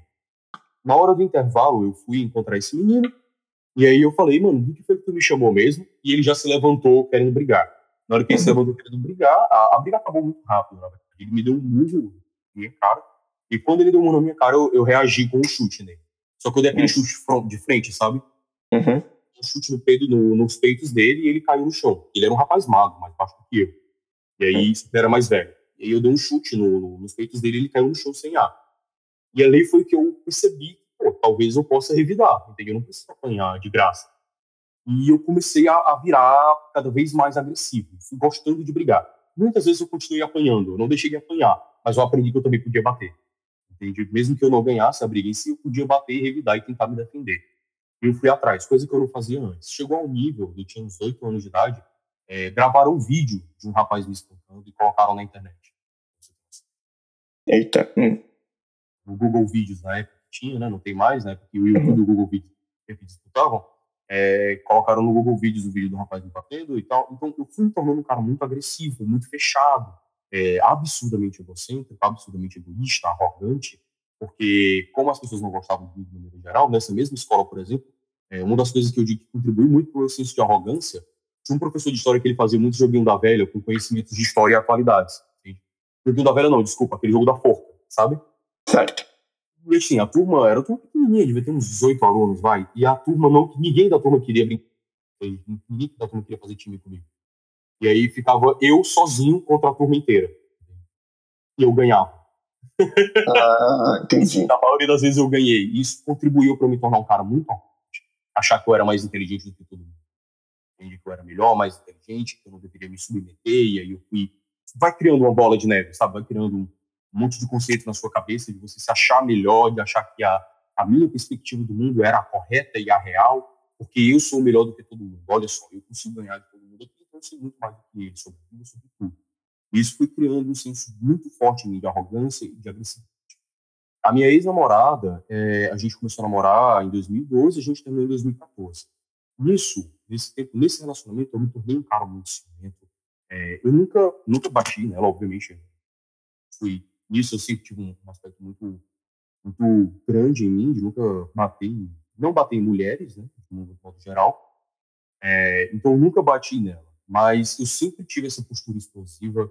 Eu tinha um soco inglês. Você tem noção de quão imbecil eu era, um idiota eu era, andava com um soco inglês no bolso, assim, pra brigar. E aí eu tinha essa postura agressiva. Quando a gente estava terminando, muitas brigas, muitas brigas, muitas brigas, é, isso em 2014, foi, faz parte dos problemas pessoais que eu falei que eu tive em 2014. É, ela virou, depois de mais uma crise de ciúmes minha, onde eu xinguei ela, falei um monte de besteira ela já chorando, era de madrugada, chorando, eu chorando, é, ela virou para mim e pode parecer besteira, mas um pagou do momento ali, com 17 anos de idade, é, o nervo, a flor da pele, chorando, desesperado, triste porque a gente já estava terminando, eu entendi, eu sabia que era minha culpa, então eu estava me culpando e essa minha culpa me corroía e me deixava mais agressivo.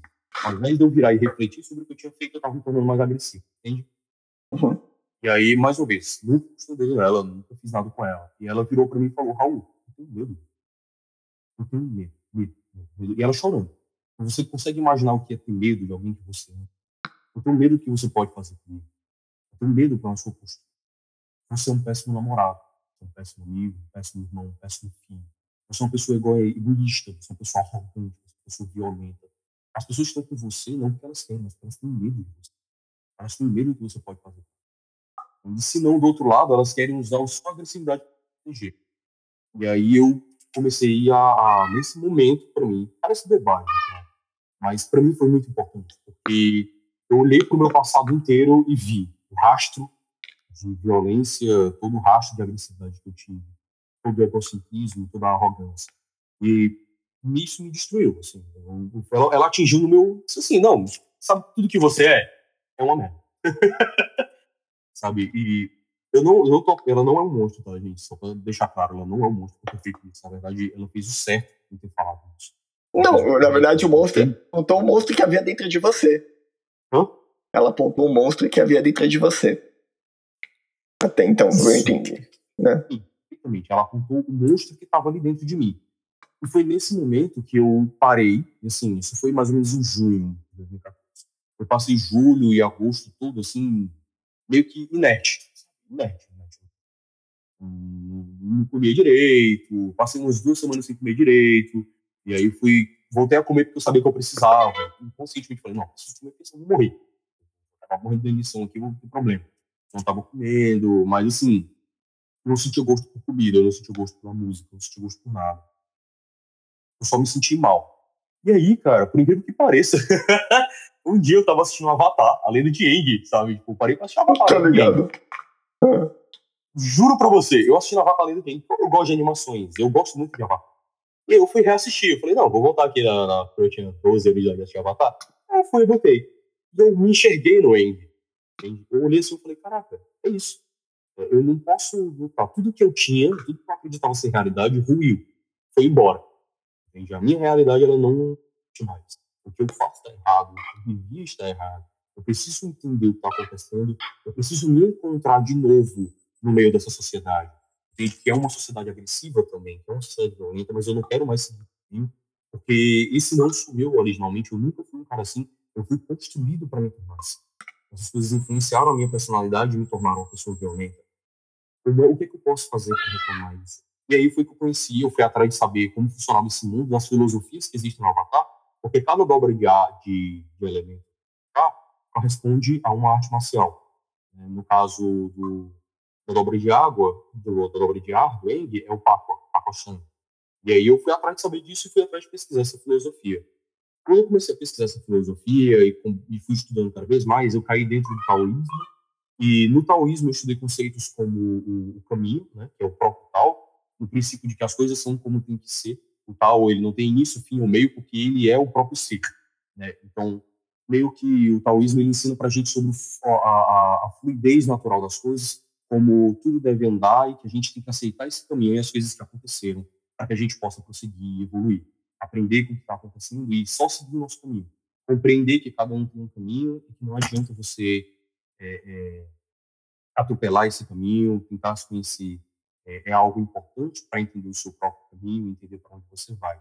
E foi aí que eu conheci a prática da meditação, que eu conheci é, conceitos do budismo também, que eu, quando, mas um pouco depois disso eu comecei a conhecer o budismo e atrás, descobri as quatro nove verdades, os oito nove caminhos, e aí eu fui estudando cada vez mais um pouco sobre isso. Comecei a meditar, comecei a me ver, e aí eu comecei a ver o monstro que eu tinha me tornado realmente. Foi aí que eu realmente me deparei com isso de uma forma completa, entende? Mas sem julgamento. Tentando não julgar, na verdade. Não foi tão fácil assim. Tentando não julgar. E aí você vai tentando, fui tentando trabalhar isso, e desde 2014 para cá, no final de 2014, eu venho me estudando, me conhecendo e tentando atravessar isso. Eu passei por momentos, tipo, minha avó tentar se matar duas vezes. Coisa meio bizarro. Fui vendo minha avó morrendo na minha frente na minha frente, eu estava morando aqui com ela. Eu via ela morrendo, com Alzheimer, tudo, isso mexeu muito comigo, porque minha avó ela sempre foi uma referência mim, de altivez, de, de, de positividade, sabe? Então, é, foi mexendo comigo, foram me tornando cada vez mais obscuro, mais agressivo, mais fechado. E aí, quando eu pude revisitar esses sentimentos e compreender de onde vinha toda a minha postura agressiva, foi quando eu comecei a mudar e me tornar quem hoje você conhece, mesmo que seja duas semanas, é, que você está vendo aqui falando com você hoje, é apaixonado por música, um cara muito calmo, um cara muito calmo, menos agressivo, é, foi o que eu construí através disso, nesse momento. Sim, legal, cara. É realmente me inspira uma pessoa bem calma mesmo. Mas divertida, porém divertida. Isso é, isso é muito importante dizer, porque quando você mandou a foto, eu falei, mano, que cara é legal, hein? Quer ser amigo desse cara aí. pois é, foi a primeira coisa que tu falou sobre mim quando eu entrei. Ah, meu Deus. É, não lembro se foi isso. Porque eu, eu olhei e falei, pô, é que geralmente, quando são pessoas que eu não. Você, tipo, a primeira pessoa que eu tô entrevistando. Não, a segunda, na verdade. A, que, que não faz parte de um círculo de amizade próximo ou, ou indireto meu, entendeu? Você chegou e tal, mas só que a gente não se conhecia duas semanas atrás. É, eu fiz uma. Eu gravei um episódio. Não gravei, na verdade. Mas eu tentei gravar um episódio com o Chico, que é o nosso editor, né? E, putz, foi uma conversa muito legal, muito divertida e tal. E perdi o episódio. Caralho, não gravei, mano. Eu odiei. O Chico deve ter me odiado também. temos que gravar um novo episódio, mas só que não vai ficar tão espontâneo que nem a gente gravou. Então eu quero dar um tempo aí pra. Hum. Tá vendo, Chico? Escuta, Chico, eu tô querendo dar um tempo aí pra, pra gente voltar a ser espontâneo. Porque senão ele não fazer... esqueceu de você, Chico. Ele, ele vai tentar de novo, não se preocupa. Relaxa, Chico, tu vai dar certo. Os vacilos e não desiste dele. Não desiste. não desiste de mim. Exatamente. Ah, já sei. Fala pra ele que na verdade foi um truque de mágica que tu fez o episódio de desaparecer. É, o problema é que eu Porque não sei aí falhou e tu não fazer reaparecer, entendeu? É, é tem, tem esse problema, realmente. Uma, uma, vez eu tava. Tem um amigo meu que. Duas vezes, na verdade. Você fuma, então talvez você, você entenda isso. É, eu fui fazer uma mágica com. Em dois momentos da minha vida com, com amigos meus que fumam, né? E aí eu fiz o cigarro uhum. sumir. Tipo, peguei o cigarro, coloquei na mão assim, e o cigarro some. Aí os caras, pô, legal, William. Mano, as duas, as, as duas vezes foi mais, foi mais ou menos assim. Eles, pô, legal, William. Agora faz aparecer. eu falei, não, eu não sei fazer aparecer. Aí os caras ficaram muito putos. Como assim você é sobe claro, com meu cigarro? É caro, cigarro é caro. Como você sobe com meu cigarro e não faz e não traz de volta essa merda do meu cigarro? Eles ficaram muito putos, mano. É claro. Caramba. E tinha um amigo meu que ele era muito Nota calmo. Mental, assim. nunca deixar tu pegar no meu cigarro. É, tinha um amigo meu que, que era muito calmo, assim, muito calmo, muito calmo mesmo. Ele ficou muito puto comigo. Como assim, William, você some com o meu cigarro? Eu falei, caralho, mano, não sabe o cara ia ficar, ia ficar tão bravo por causa de um cigarro, bicho. Falei, Calma, eu te compro um, um, cigarro depois, velho. Mas, mas eu não sei. Era carteira? Não, era unidade. Ah, menos mal, menos mal. Eu, ah, eu falei, mas eu compro outro, cara. Mas eu queria fumar ah, calma, eu, eu compro, né? Eu queria fumar esse e agora, né? Não era é. de. É, mano, foi muito Não, mas só que uma coisa que as pessoas têm que entender, cara, é que você não brinca com cigarro de fumante. Você não faz. Cara, tem uma mania que a galera tem, que é você. Eu, às vezes, meus amigos já tentaram fazer isso. Só como eu falei, eu sou um cara muito calmo. Mais ou menos o que o seu amigo fez aí, ficou puto. Porque, tipo, eu boto o cigarro na boca, a pessoa vem e tira o cigarro na minha boca. Entendeu? Ah, tá. Aí eu vou, boto outra pessoa vai lá e tira de novo meu Deus, para! É muito irritante. Ah, mas tem, é, tem uma falta de respeito aí também, né? De tirar da boca, sei lá. Se bem que, né? Eu também fui muito ousado em ter feito sumir e não aparecer de novo. Mas enfim, vamos lá pra próxima aí. E qual foi a melhor experiência que você teve em sua vida? Talvez seja do bar, não sei, mas pode ser que seja outra.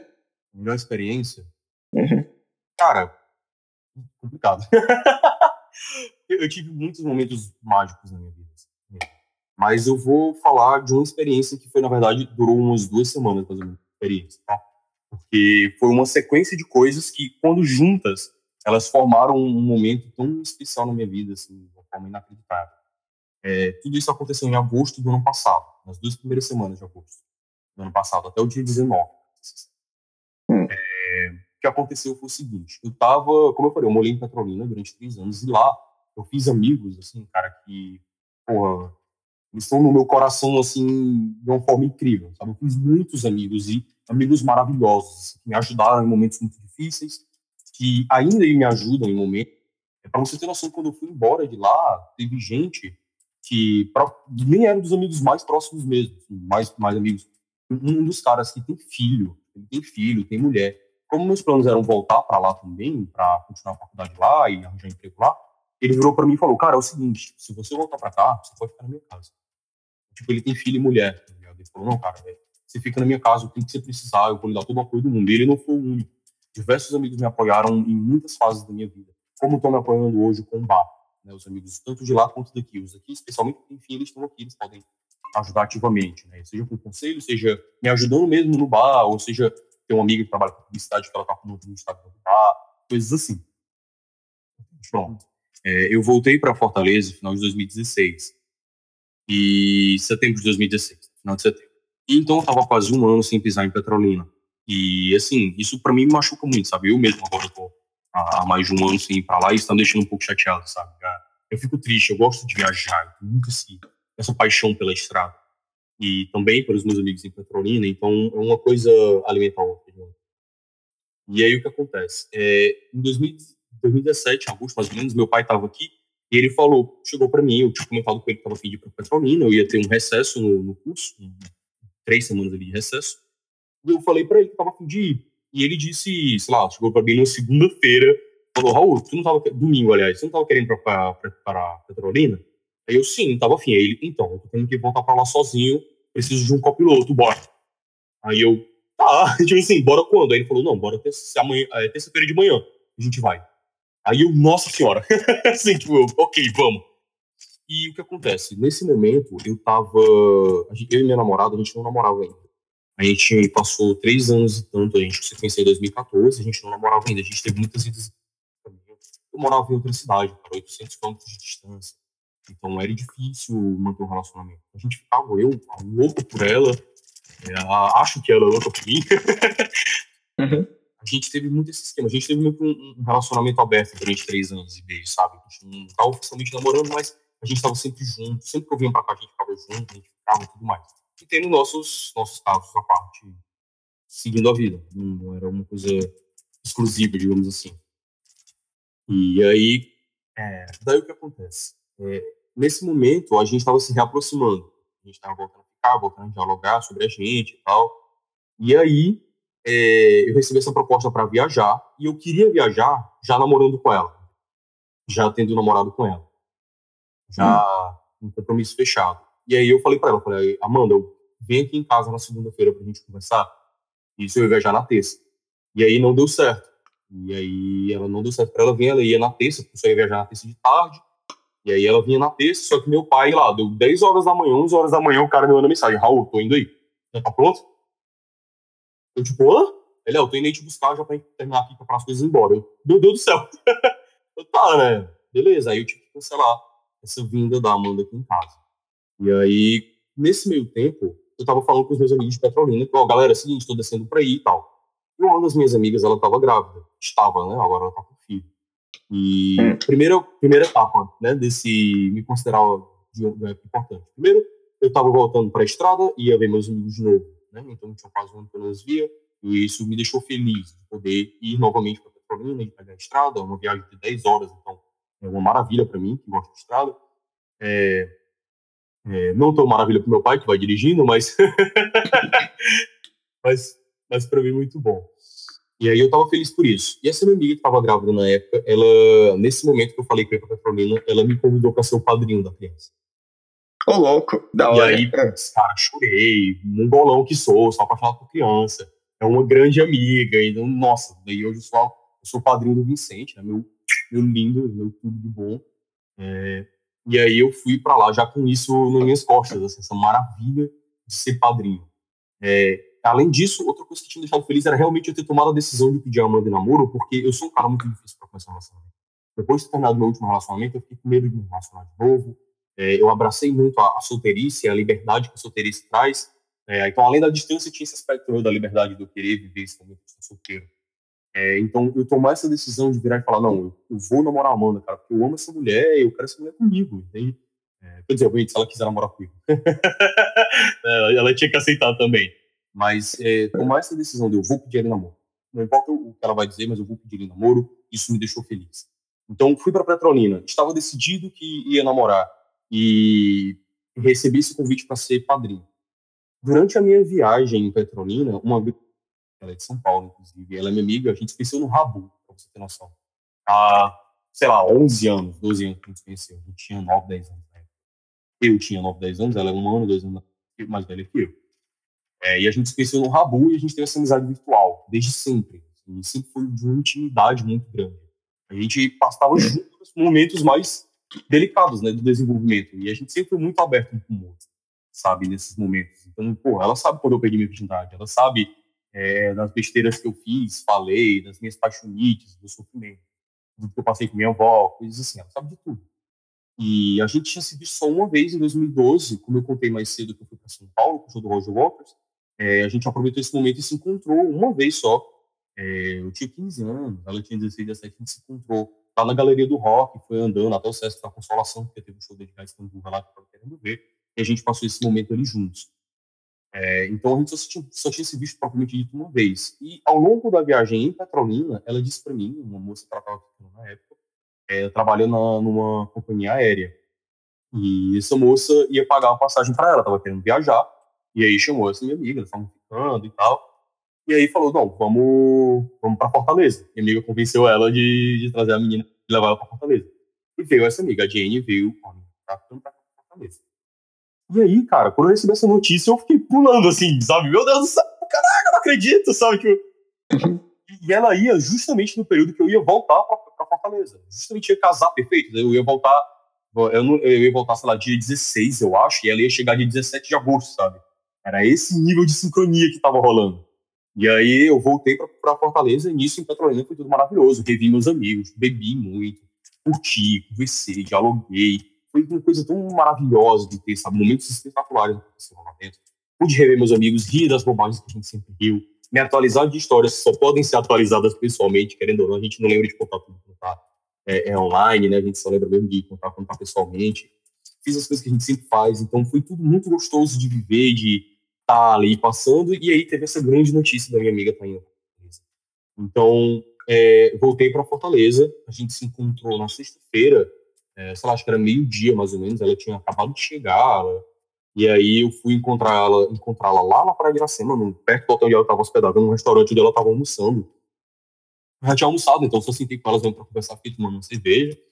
E, assim, puta que pariu, cara, foi mágico, né? Fazia cinco anos que eu já não havia, e a gente só se viu uma vez, então maravilha estar ali do lado dela. E a gente conversando, conversando besteira, cima de besteira, cima de besteira, a gente foi pra praia, a gente conversou. E aí vem o, o pulo do gato, né? Que a gente saiu nessa noite. A gente tinha só, para ver se não tô falando besteira, mas não foi exatamente isso.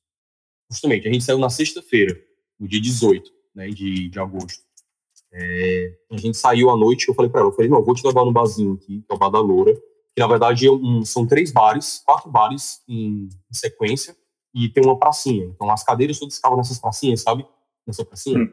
E assim, esse bar, esse bairro, ele é um bairro Benfica, e é um bairro universitário. Né? Tem a UFC de um lado, o UFC ali próximo à Universidade Federal, tem ali pertinho o Centro de Humanas, de Línguas, você tem a UES um pouco mais perto, e ao lado, literalmente ao lado do, dessa pracinha, tem o Instituto Federal, que foi onde eu estudei meu, meu curso técnico, né, eletrotécnico.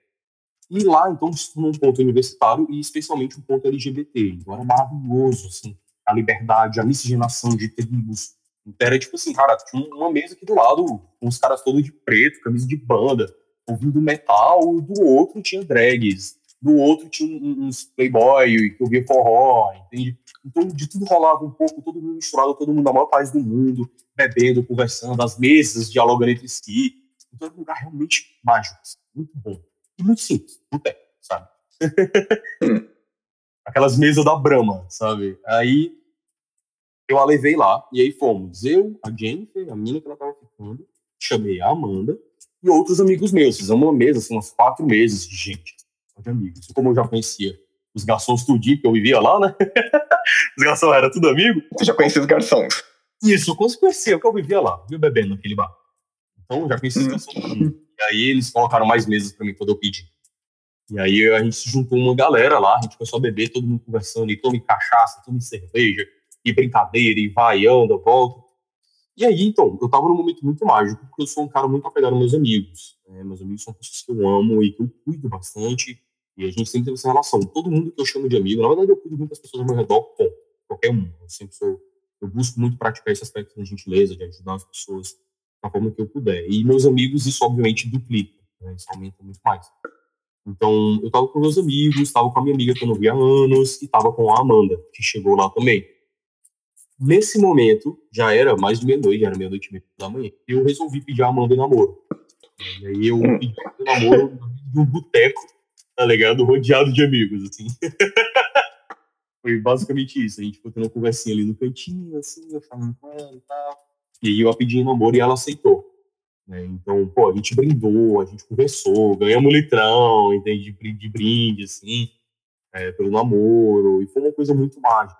Provavelmente, esse período né, todo, essas duas semanas que eu tive todas essas coisas boas acontecendo comigo, foi provavelmente o melhor momento da minha vida. Assim. As melhores experiências que eu tive. Nossa, cara, que legal. É, não, isso foi muito bom mesmo, cara. Eu achei muito, muito foi muito mágico mesmo. E foi durante muitos dias seguidos, né? Muito tempo seguidos, assim. Isso é difícil de acontecer, né? Muito. Mas enfim. Vamos lá. Uma conquista da qual que você se orgulha. Rapidão, manda ver. Uhum. Qual meu orgulho? É. Ah, com certeza. O bar. É. é. Imagina que você ia falar isso. Tá, me fala um sonho, um objetivo que, que você tem, que você quer alcançar. Um sonho? Que você, é, um objetivo que você quer alcançar e o que você poderia fazer para conseguir atingi-lo hoje para começar a realizá-la a partir de hoje. O sonho que eu tenho é trabalhar com música. Né? É, realmente trabalhar com música. E o, o, meu objetivo agora é trabalhar com produção musical também.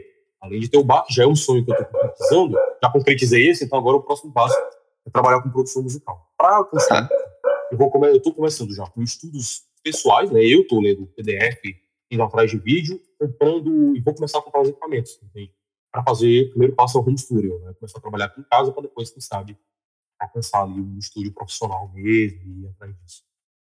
Massa. Vamos lá. E qual que é o maior, qual que é o seu maior obstáculo na vida hoje? O que você acha que tem de obstáculo assim, na vida? O maior obstáculo? É. Grana, com certeza.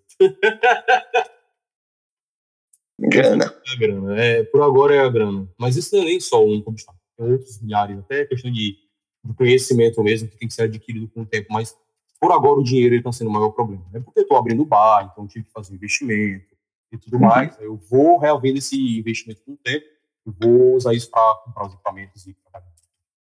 Legal. É, e agora você tem a parte de que você pode me fazer uma pergunta. Uma pergunta qualquer. Me faz uma pergunta que você queira aí me fazer e eu vou responder. Porque finalmente chegou a hora que você tem direito a uma pergunta, né? Uma pergunta do entrevistado. Vamos lá. Isso, isso tem que ser tem que ser muito, muito pontual e muito importante. Deixa eu ver. Não, não tem que não. Claro que pera, não. A gente tem que levar isso daqui, rapaz, em nível estratosférico. Tem que ser importantíssimo. Tô louco. Nescau ou Todd? Nescau. Ah!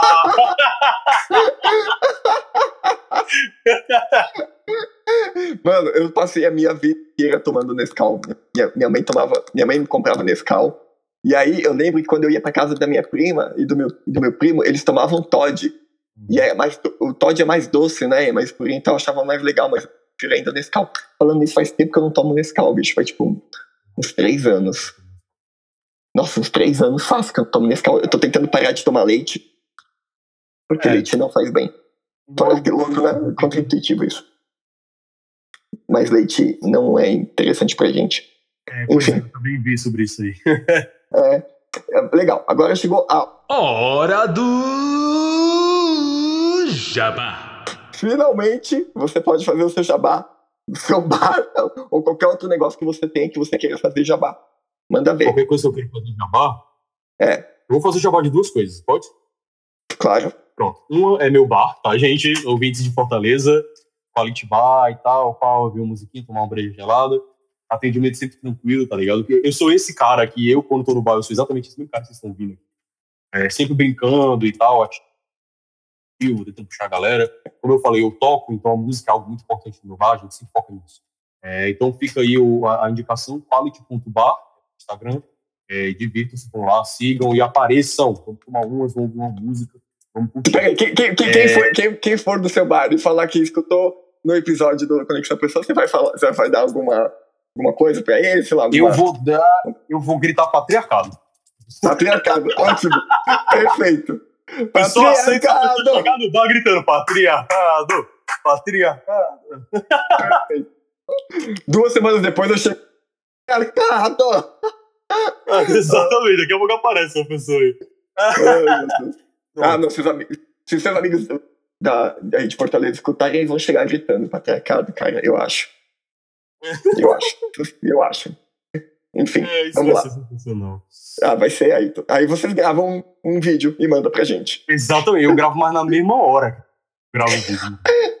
Ah, vai ser demais. O pessoal do, o pessoal do grupo do, do Imaginers lá vai adorar, tenho certeza. Eles vão bater na gente. Não, vou adorar, mano. Você, você tá salvo que você tá em, em Fortaleza, eu não. Se um dia me encontrarem, talvez eu, eu corra riscos de vida. Enfim, qual que é o outro jabá? Então, o outro jabá vai ser. é, mas eu vou divulgar aqui a carreira musical da minha namorada. Tá legal. Então, ela tá retornando agora a cantar e tudo mais. E, assim, ela e o irmão, eles sempre fizeram um, um, um duo, né? Que é o Salles Duo. Eles são Salles, e aí Salles Duo. Entendi. O pessoal daí adora trocadilhos, né? Oi? Ah, O pessoal de Fortaleza adora os trocadilhos, né? É, cearense, né, cara? O que eu posso fazer? Tá no sangue. Já viu o chicanísio, cara? Tá ligado? Ah, E aí, manda Aí, bem. o que acontece? Eles são. A minha namorada, como eu falei, assim como ela, é muito apaixonada por música. O meu cunhado não é pra menos. E ela canta, é, tanto ela canta absurdamente bem, quanto ele toca, ele é um monstro. Eu brinco que ele é um aborto do Jimi Hendrix com o diabo. Esse menino, ele é fora de séries. É incrível mesmo. É, ele brinca tocando com a boca. Você toca guitarra com a boca, ele brinca, faz tudo. E ele tem um sentimento, ele tem explosão. Minha, a Amanda, ela canta com uma intensidade, assim, que vem, nossa, cara, do fundo do estômago. É uma coisa linda. Assim. E eles fazem esse duo, eles tocam muito é, rock clássico, MPB, mas eles não tocam MPB, eles não sentam pra tocar Legião Urbana, sabe? Eles tocam em Mato Grosso, eles tocam Belchior, tocam essas coisas, tocam bem, tocam muito bem, cantam muito bem. Então vai ficar essa recomendação, o Salles Duo, né? E individualmente cada um deles está seguindo também. O Vitor, né, que é meu cunhado, ele já tem uma banda agora que é a Backbone, que toca rock clássico, faz um trajeto na história do rock, toca blues, rock clássico, heavy metal, toca de tudo um pouco. É, minha namorada está retornando agora, né, querendo montar um projeto, ela está tentando montar um projeto só de mulheres, é, para tocar rock clássico e blues, então é, é isso, fica essa recomendação, aí, né, esse jabazinho da, deles, que é o Salles Duo. Ah, essa iniciativa dela é legal. Ah, Não, aí depois você, eles têm algum, algum site, algum Instagram, Facebook, Tem alguma coisa Instagram, assim? Instagram Salles Duo.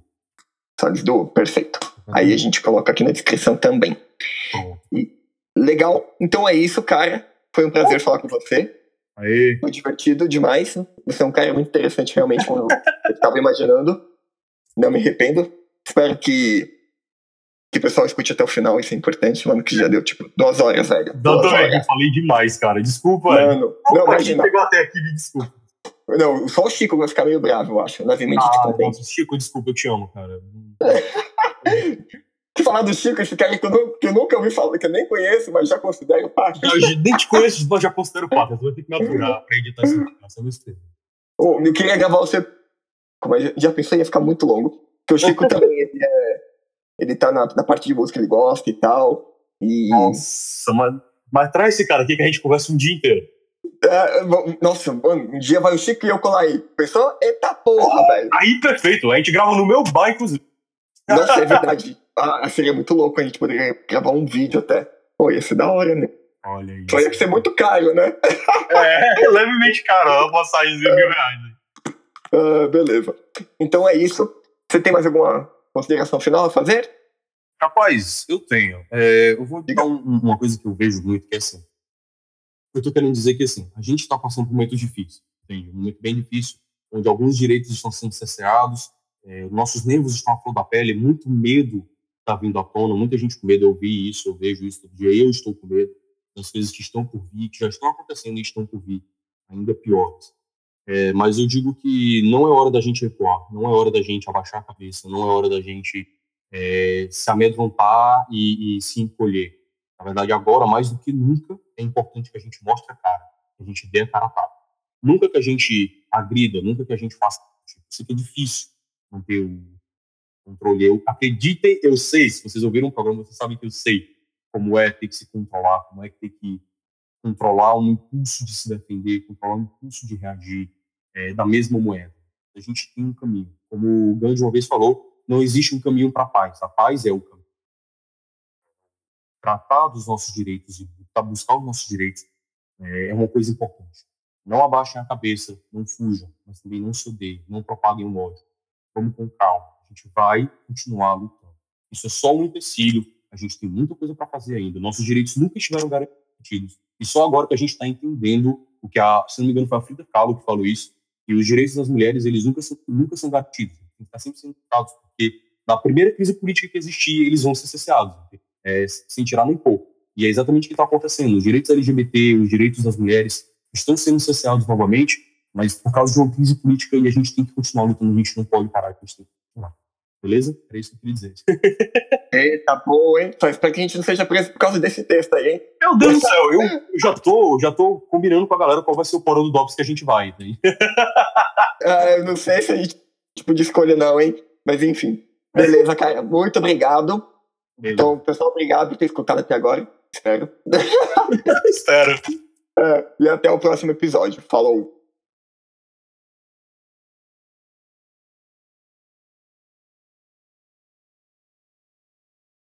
Um beijo na bunda de todo mundo, um belo cheiro